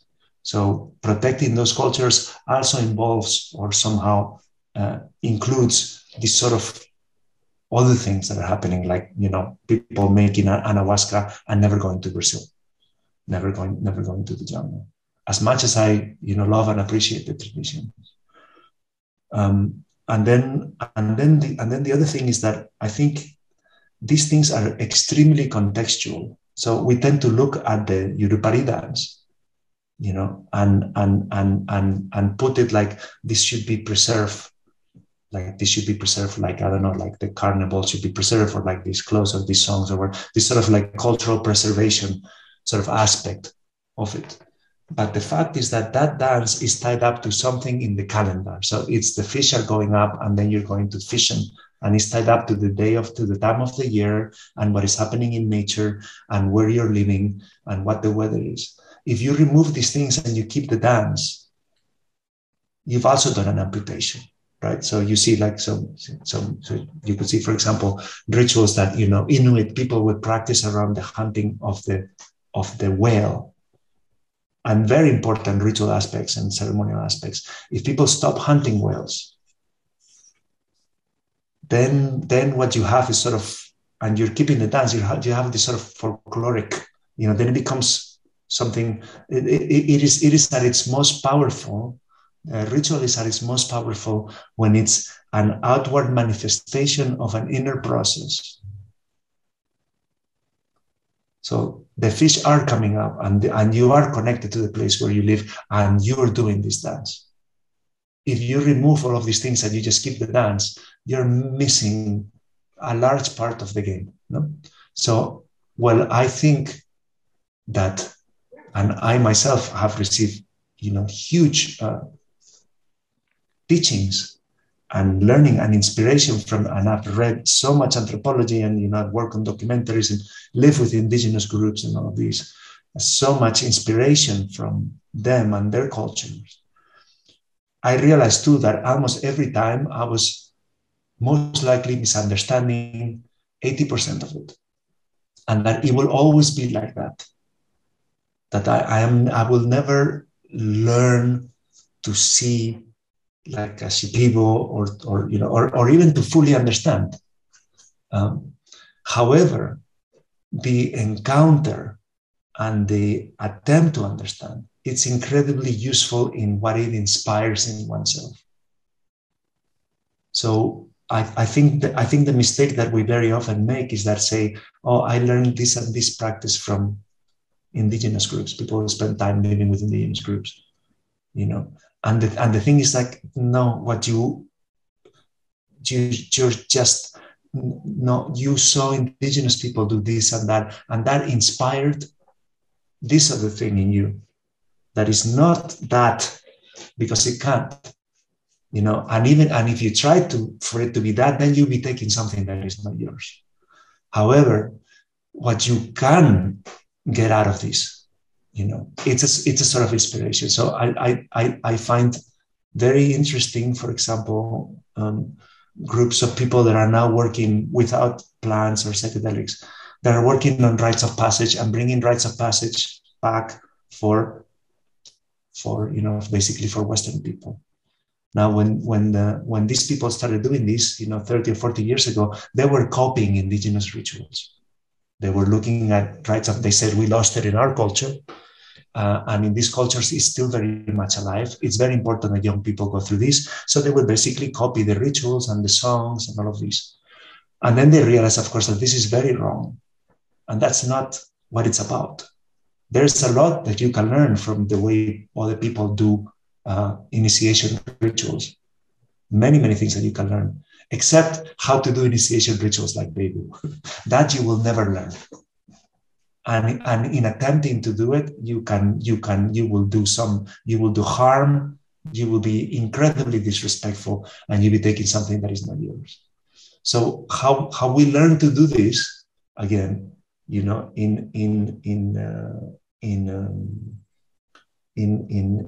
alliance, in reciprocity, in respect, so that we can benefit from this encounter, because it's true, we have lost these things. We don't know how to die. We don't know how to be born. We do such a crap job at this. We don't know how to accompany our young people into adulthood. Basically, we as a society suck at the most important periods of our lives, right? These are passages, right? These are the most important times in our lives, and we do it so badly compared to people who, to traditional groups. But we cannot directly learn from them, but we can get great inspiration. So I think this is where because our context is so different, this is the problem, is that what you cannot never get back is it's a tribal context. Especially, I think, if we believe, and this is part of how we get everything wrong, that that getting together with like-minded people, it's somehow a tribe. Now, this is the opposite of a tribe. This is an affinity group. A tribe is not a group of people you choose. It's a group of people you're born with and you have to live with for the rest of your life. It's the opposite of the group of people that get together in Burning Man. No offense, all my love for Burning Man, but that's an affinity group of people who have different tribes, and then they get together, and so when you understand that, people in tribal groups, they are there for life, and they cannot leave easily, and they have to live with the same people, and they cannot, and then you understand how important the rituals, where the songs are sung, and who we are, and where we come from, and the role that the plants do in sort of in ironing out, all of these sort of interpersonal difficulties that we just avoid by moving to cities and not talking to one another. So is this sort of very fine? I would say I would go back to the question of discernment that you made, it's very important to, I think, in this process, in the encounter with this sort of, you know, traditional cultures and what we have lost and forgotten that we need to remember, and how that can happen in this encounter.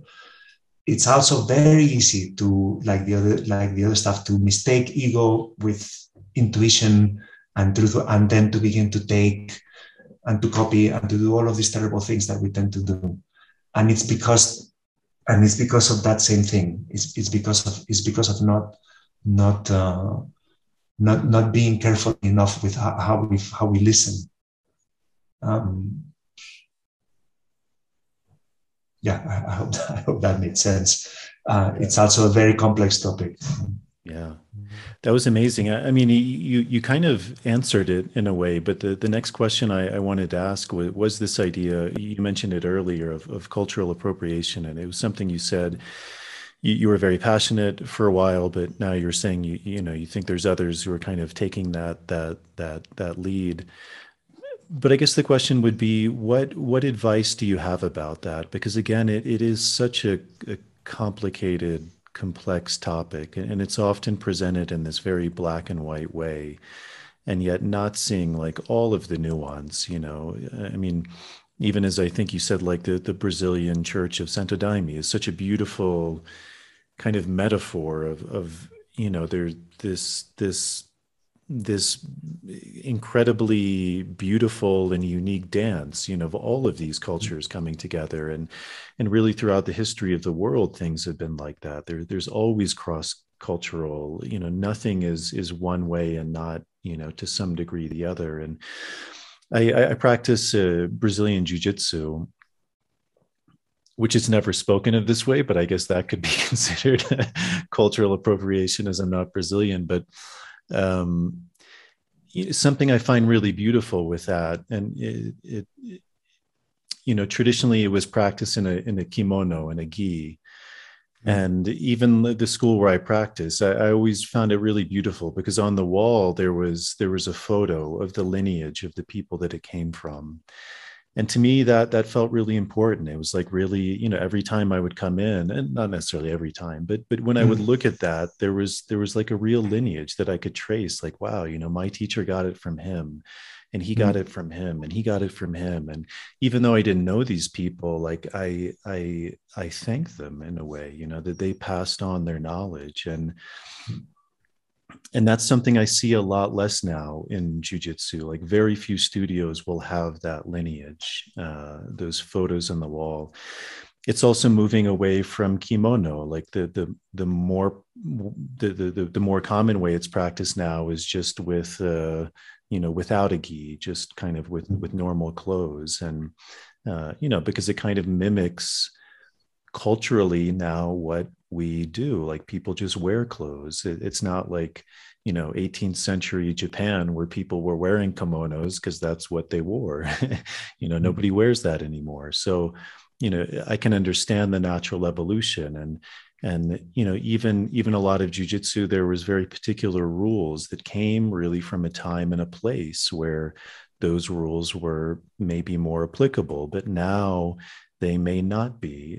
You know, an example is earlier on, people didn't do a lot of leg locks, but now that's actually like the most common thing that people are really like fascinated by. And a huge reason was because it wasn't practice. It was like this mystery that, you know, no one was exploring. And now it's like super effective because no one did it. And so now, you know, there's all of this information to be learned, and, you know, it's changing so much. I mean, jiu-jitsu has probably changed, you know, people often say this, like with mixed martial arts, like it's changed more in the past 20 years than in the past 200 years.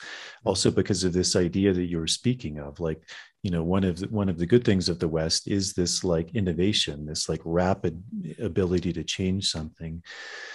So I guess what advice would you have about kind of those two sides, like really maintaining that tradition, honoring that, you know, honoring the cultures where it came from, these rites and rituals.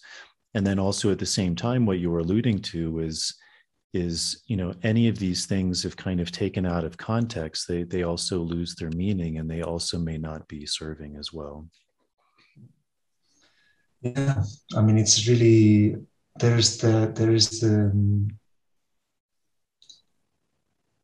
yeah, I mean, when I started speaking about this, you know, which is around 2005, the only people that were talking about this were basically anthropologists and Native American activists from the United States who had been, you know, they were very much on the first row of this, right? And you know, what's happened to Native American spirituality in terms of, I'm speaking of Native American spirituality in terms of appropriation, it's been just absolutely brutal, you know, especially the Lakota. Who just gotten, but with time, this has sort of come all the way to the surface, you know, of the culture. It's become quite spoken about, and also it's taking a very polarized view, where I myself, because like you said, I tend to stand in the middle, I see very, very, very extreme positions on both ends of the spectrum that I'm sort of you know, uncomfortable with. You know, the side that says, oh, leave me alone, anything goes, and the side that says you can't, don't, you know, you can't, nothing, because it's all, you know, nothing, you know, for the cultures. I think, you know, one thing that is useful for me, it's to think that if you're interested in other cultures' practices, be it Buddhism, be it, you know, Amazonian shamanism, be, you know, Lakota spirituality, it's all good and it's important, and it's important to learn. I myself have read a lot about all three of these things, and read a lot and learn a lot, you know, and you can even where there should be a sign, I think, of alarm is where you find yourself in a situation where you're practicing a Native American ritual, for example, a sweat lodge, and you're using all of the names and the inipi and the this and the chanupa and the pipe and the songs and all of this, but you look around and everybody around you is not indigenous, including the person who's hosting it. You know, so you're in a situation where you're running an indigenous ritual theoretically, but nobody there is indigenous. That's a sign, I would say. And then the other sign is how much of this indigenous culture is being taken. I mean, the fact of the matter is, you know, as there's so many white people that have participated in, for example, Lakota rituals and, you know, sweat lodges and even sun dances and many of these things. But there seems to be a very small percentage of them that know that actually, you know, Lakota reservations in the United States, you know, they're considered, they're the most poor areas of the United States. The situation there with drug addiction is appalling. There's the rates of suicide are the highest of anywhere in the United States. Teenagers, so Native American teenagers, they go into these suicide pacts, where literally 5 of them would commit suicide at the same time, or 8 of them. You know, if this had happened and it had been white kids, it would have been all over the newspaper. So the situation of, you know, it's great that people become interested in Native American spirituality, or, for example, Lakota spirituality. But if you're fascinated by Lakota spirituality and you don't know anything about the day-to-day lives of today's Lakota people, I think there's an alarm there. There's something that that people should look at closer. And it's not about yes or no. It's about if you're going to approach a different culture, then approach the whole thing. If you're going to be fascinated, then by all means. I don't think that white people should not ever approach other cultures that is their own or become fascinated, whatever. I would just suggest that if one does it wholeheartedly, because otherwise it feels a little bit manipulative. It feels like you're just taking what you like and dropping the rest, and you're just taking something for your own benefit, but you want the pretty things and the dance and this, but then you don't want the ugly stuff. And, you know, from the point of view of the Lakota, for example, in this case, obviously it's very insulting and they're not very happy. And it's normal. It's normal that they wouldn't. You wouldn't either. No? It's easier to think in terms of, you know, I always use this example, but, you know, there's the Jewish skull caps, you know, the kippas, you know, which people, you know, you see some people, Jewish people wear. If we imagined that, you know, somewhere very far away, you know, so for example, you know, I don't know, somewhere there's no Jewish people, I mean, I guess, but let's say another completely different culture that doesn't exist, some country very, very far away where none of this exists, and it becomes popular among young people to wear the kippas, but sort of like a fashion accessory, you know, the way, you know, some people wear Tibetan prayer beads as a fashion accessory, not as a tool for reciting mantras, you know. Probably, you know, the Jewish people who wear kippas and for whom the kippas mean something very, very concrete, you know, would not be completely happy about it. Now, it's true that the kippa is only a piece of cloth, and it's true that people should be free to do what they want to do, and that, you know, and this is a free world, and who are you to tell me, blah, blah, blah. It's also true. I understand those arguments as well, but you begin to see, no, I have a tendency to respect things that other people take seriously, even though I don't. So, you know, I myself, personally speaking, would never make a caricature of Muhammad, you know, because I know that for certain, you know, Muslim people, that's really, really insulting.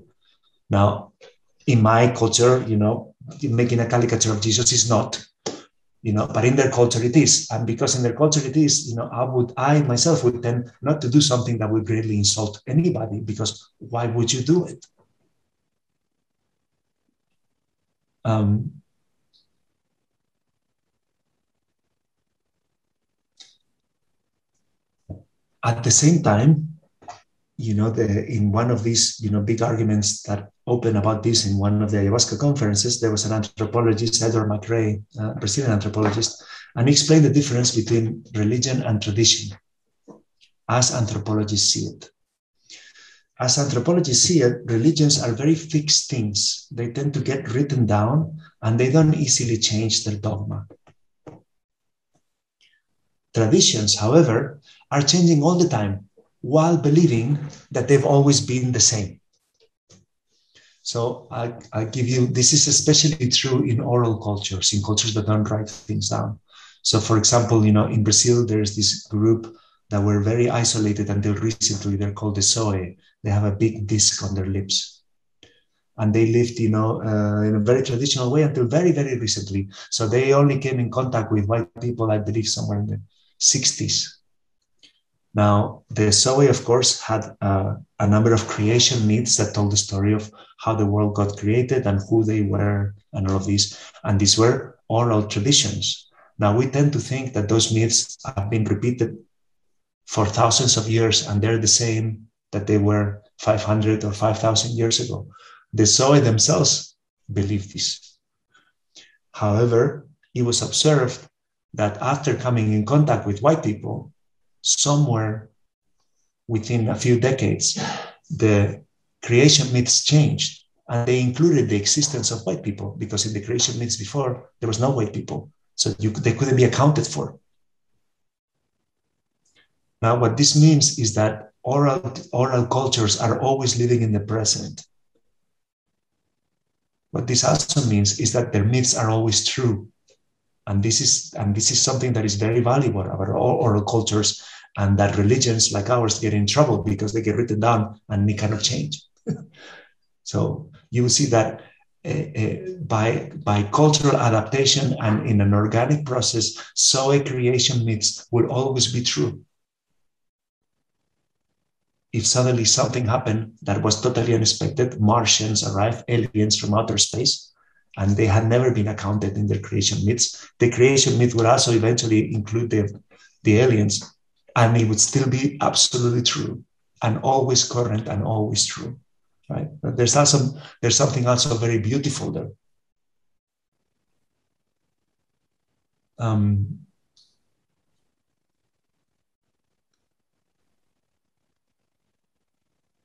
of these things are happening at the same time in what is effectively a minefield of a very dark history, a very bad past that all Westerners have to contend with, a terrible history of colonization and exploitation and genocide, of and cultural genocide of just about everyone we've come in contact with.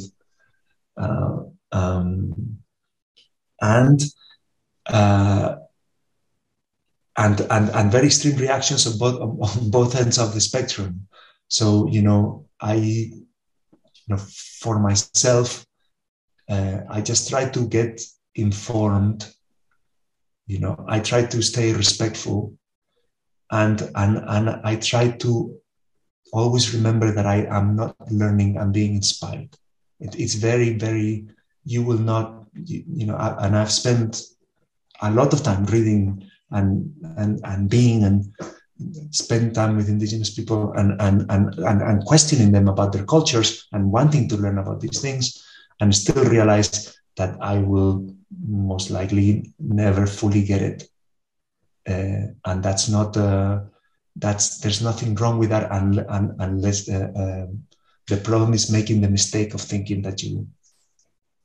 that because they give you a gift or a feather or a pipe or whatever, that were, you know, whatever was given to you, that you can actually, that by taking that and copying them, you're actually doing what they're doing. No, it's a very Western thing, you know, to believe that you can grab these things and you can take them for yourself. There's a great story by this anthropologist.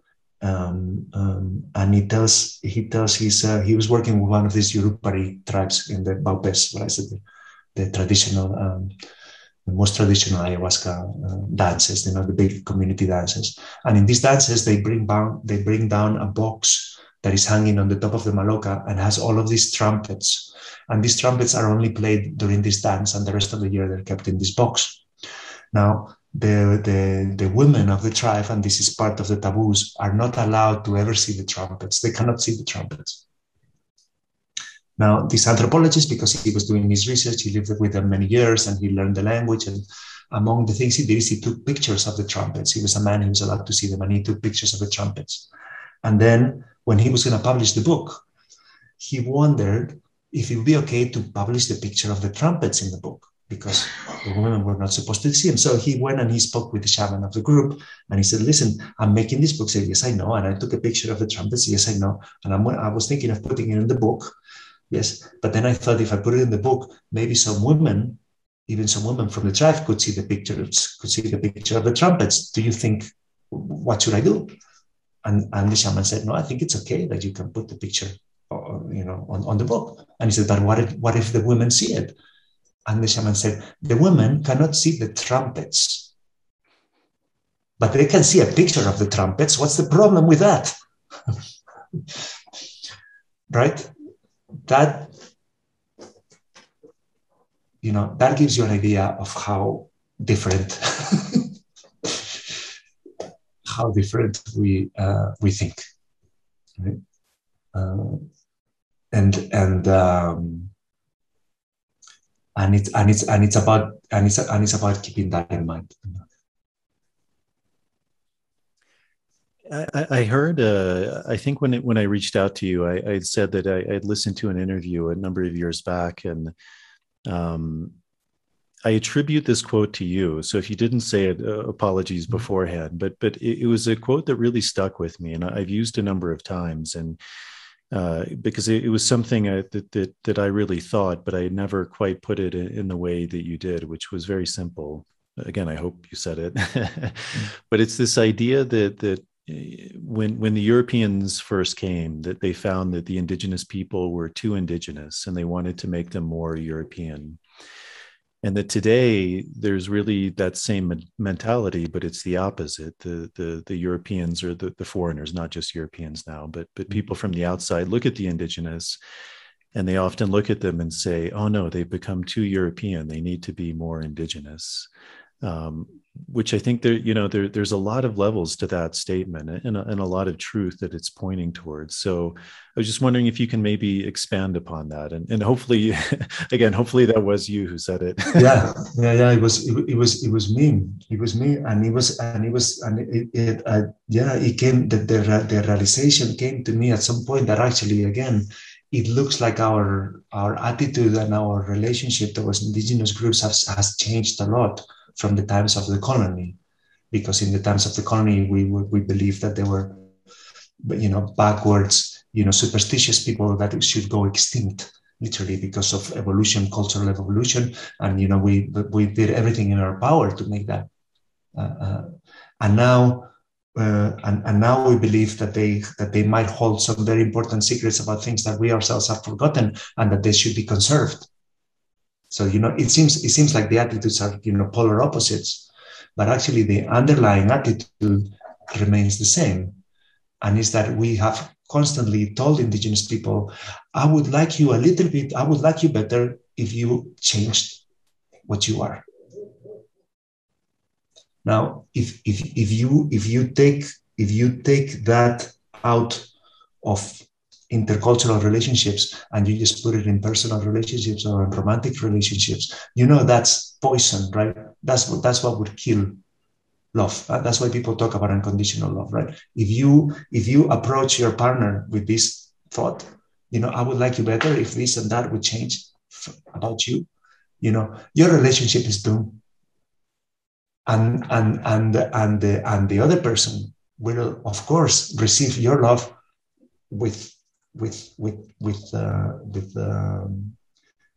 they will not want to receive your love, because they will see that it comes with conditions, right? It's a very bad place to start any relationship with another person, whether it's romantic or friendship or intercultural or with your children.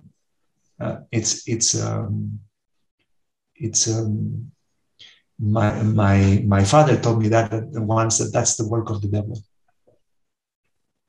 That's the work of the devil. I would love you better if you only change this little thing. That's how the devil works. And it's again, this is what I mean. At least for me, what is incredibly valuable of the encounter with other cultures, is that you think you're learning about them, but you're actually learning about yourself. But this is not just with other cultures, this is with any other. This also happens in love relationships. The encounter with the other, that is another person with another history, another life, and you think you can understand, but you can't, and you talk, but you misunderstand each other, and all of this, At the end, if done correctly, becomes the biggest teacher about who you are that you can find. Yeah, beautiful. Well, I know we're coming up on 2 hours. There's a couple other things I wanted to ask you. One is about the Ayahuasca Defense Fund, because I think that's a really interesting project that ICEERS does. So. Yeah, maybe if you can talk about that, and also maybe just the work of ICEERS as a whole, because I know some of the audience has heard of ICEERS, but I imagine a lot of people haven't. And just maybe describing, because I think it's a beautiful organization, and you all are doing beautiful work. So if you could maybe describe a little bit about ICEERS, and also the Ayahuasca Defense Fund, because I think that's a really important thing that maybe a lot of people don't necessarily know, like what's happening with, as you said, some of these people who are genuinely trying to do good by practicing their work, and what some of the challenges they're facing are. Yeah, ICEERS is the International Center for Ethnobotanical Education, Research and Services. So that's, you see, it's a mouthful, is very broad, education, research, and services.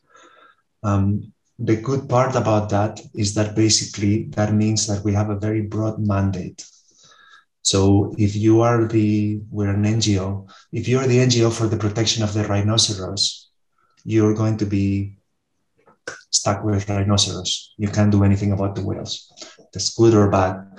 Now in ICEERS, we're limited to, you know, what we have called ethnobotanicals, and the botanicals are psychoactive plants that have a history of traditional use. So we don't work with MDMA, or we don't work with DMT or extracted substances. We focused on the plants, and also, you know, on the cultures from where it originates. Other than that, the mandate is pretty broad, and that means that we can do things as they're needed, as the community needs. So, for example, there's been a lot of people who got into legal problem with working with ayahuasca. We started a legal fund that basically helps people through their trials. So that means that we can advise lawyers on defense strategies. We can provide expert witnesses that come and declare at the trial. We can, you know, so usually people, when they get arrested with this, because it's very new, they don't know what to do, and their lawyers don't know what to do. So we hope that's one of the things. So, you know, you can look at for Ayahuasca Defense Fund if you're ever in trouble, or if you have doubts or questions about the legal status of ayahuasca. There's other things that we do that are very much tied to scientific research. These usually go around looking for the things that are not the holes in the research, the holes in what science does not yet know about these plants. And we tend to focus on this because, again, it's an NGO, so it's kind of a strategic research. Now, for example, like we spoke, there's been a lot of research around medical uses of these plants, but there's not been very much research at all about, you know, what normal people are doing with these plants. Now, we've been doing this research now in Spain, coming in the Netherlands, and we'll be doing in other countries, using global mental health markers to be able to paint a sort of portrait of what your quote unquote average ayahuasca drinker in these countries is like. And the result is quite surprising, because it's very different from your average.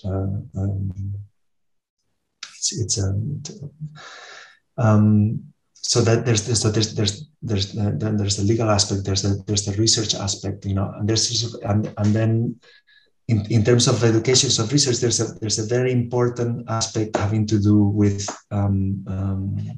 indigenous cultures and relationships with it, which is now getting taking a bigger aspect.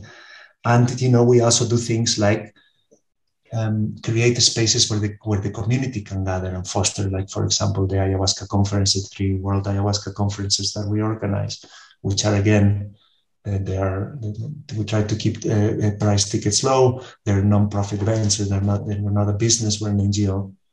But we realize that it's important to create an event where people from all over the world can gather and talk about these practices, and not only gather, but have a number of important closed-door meetings between lawyers from different countries, between people doing policy work at sort of like international level, UN, et cetera, strategy meetings, all of these things. So we foster what we and support and accompany what we believe is needed in order for these plants and the cultures from where they originate to not just survive but also thrive, you know, at a sort of worldwide level. So I think it's a little bit like what I described about the different uses of ayahuasca. If you look at all the different ICEERS projects, they would seem very, very varied, and it's a very diverse group of people. Some people that know a lot about ibogaine. There are people that are very fixated on ayahuasca, like myself. There's people who are very close more to like policy work and at the international level. People who do a lot of work with cannabis and cannabis activism. It's very diverse and broad. The different projects that we do, but they all have this in common, that we believe that there is great promise to these plants, that have these psychoactive plants that have a history of traditional use. And that's why they have a history of traditional use, because there's great promise to them. And then we would like to see that promise come true in our societies, because that promise, in a sense, is coming true in the places of origin, or it's in a much better place. And we would also like to protect and help, you know, the process happening at the places of origin. You know, so help these plants gain legitimacy at the worldwide level. I'm probably going to get called on for this by our communications director for doing such a bad job at this as soon as she listens to this. But I think it's an okay summary. People will get the idea, and they can learn more in our website. And next time I'm going to sit down with the communications director and get fully, you know, get the party line straight. Jerónimo, this was wonderful. I don't want to take up too much more of your time. Is there anything that you'd like to talk about that we didn't address that you feel is important?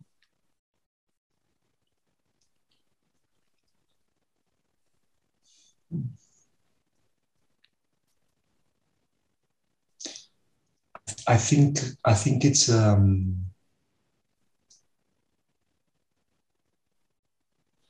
it's very useful always to try to think at least part of the time in long term. You know, when you look, we tend to be as a culture obsessed with the current affairs, and right now there's a lot happening for psychedelics in terms of current affairs. I think it's useful to think 20, 30, 40, 50 years into the future, at least to do the exercise. Because otherwise one gets caught up in the news cycle. I would say that would be my final contribution. Do you have a sense? I mean, I know it's impossible to predict, and you mentioned it a little bit, some of these ideas like that ICEERS has and that you have, but do you have a sense of in, you know, 50 years? Because that, you know, that's an important topic. You often hear that you know, some groups of people will say like every action should be taken into account, like this idea of like 7 generations into the future. Mm-hmm. What am I? What am I seeding?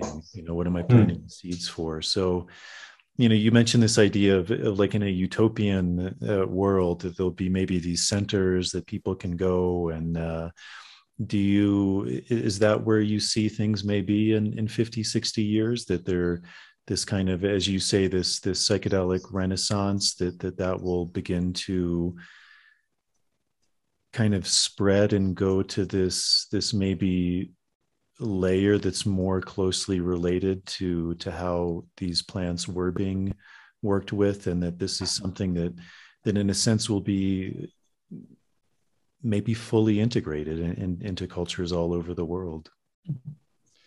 I think it fully depends on us, right? There's a great quote that I often use by Alan Kay, and he says, the best way to predict the future is to invent it.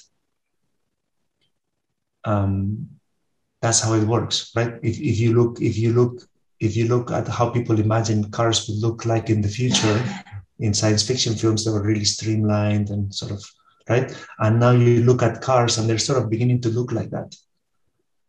It's not because those people predicted the future. It's because they invented the future. And then when people wanted to make something futuristic, they copied that. And then at the end, the future resembles what people imagined the future was going to be. That's how it works, right? So the important image of these centers of the future is that when you create this image and you imagine it and you flesh it out and you give it detail and you to the point where you're like, oh, but that could be possible. Then you create a sort of an attractor, if the story is good enough, And then things would sort of tense towards that. And this, when people don't know what to do, then they will move towards that. That's what the lighthouse is. It marks the. So this is not just for. This applies not just for the future of psychedelics, but the post-carbon world and whatever global warming, all of this. I think the biggest crisis now in our time is that we have lost. Our parents had an idea, and before that things were sort of gonna go the same.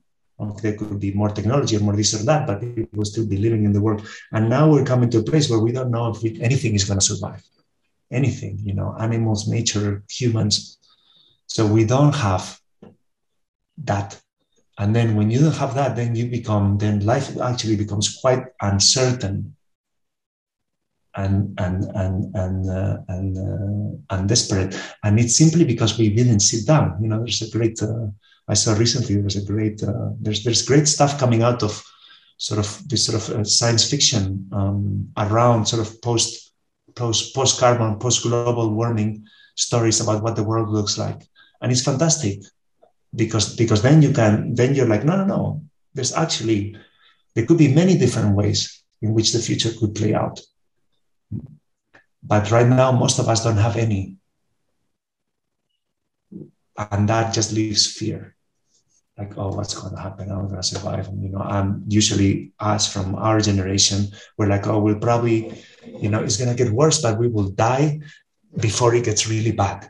And then we're just like literally, they have that secret hope. And now we're, dumping the entire thing on the next generation, right? Which are, of course, going to hate us, if all of this comes out to be true, the global warming and all of these. And, we will be the most malign, hated generation in the history of humanity. The ones that could fix everything, the last ones that could fix it and didn't. In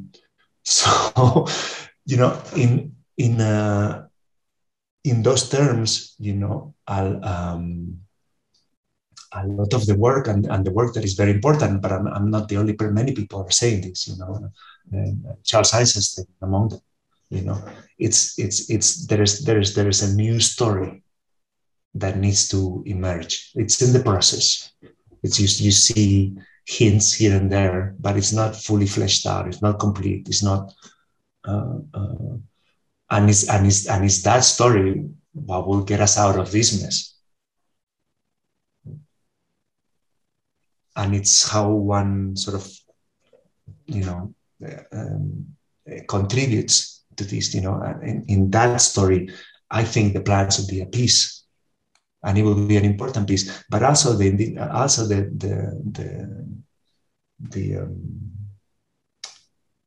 passage rituals, also the sort of things that are inspired from indigenous people but not copied. I think all of these things will have a part in that new story. But it has to begin. It's sort of a collective work to begin to bring it out and to flesh it out.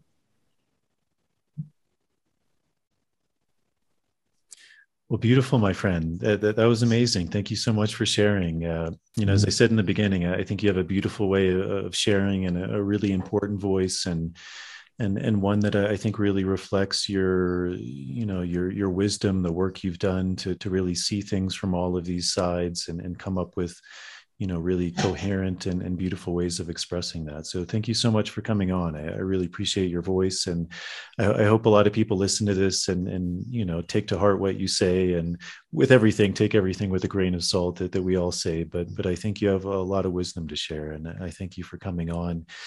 If people are interested in learning more about you, or I don't know if contacting you is an ability, but is there a way people can do that?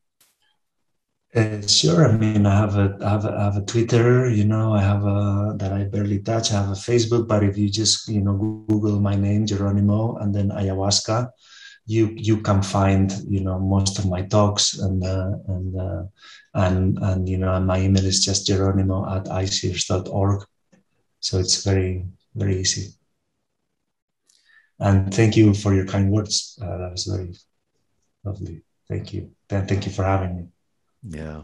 Well, wonderful. Thank you so much. I appreciate it. And at some point in the future, I hope we can do a round two, because I think there's still a lot we could talk about. So thank you, Jerónimo. I really appreciate it. Thank you. That'd be lovely. Anytime. Take care. All right, everybody, that's it. I hope you enjoyed that conversation with Jerónimo. I very much enjoyed speaking with him. I think he's one of the real wise and measured voices in this world and this work. So it was really a pleasure for me to sit down and speak with him and allow him to share his wisdom. I think it's a really important voice, and I think the more people like him get out there, the better we all are. So that's it for today's show. As always, if you're able to support this podcast, if you feel like you're gaining something from it and you have the ability to give back, that's a really big help to me to continue to bring to be able to bring on these guests.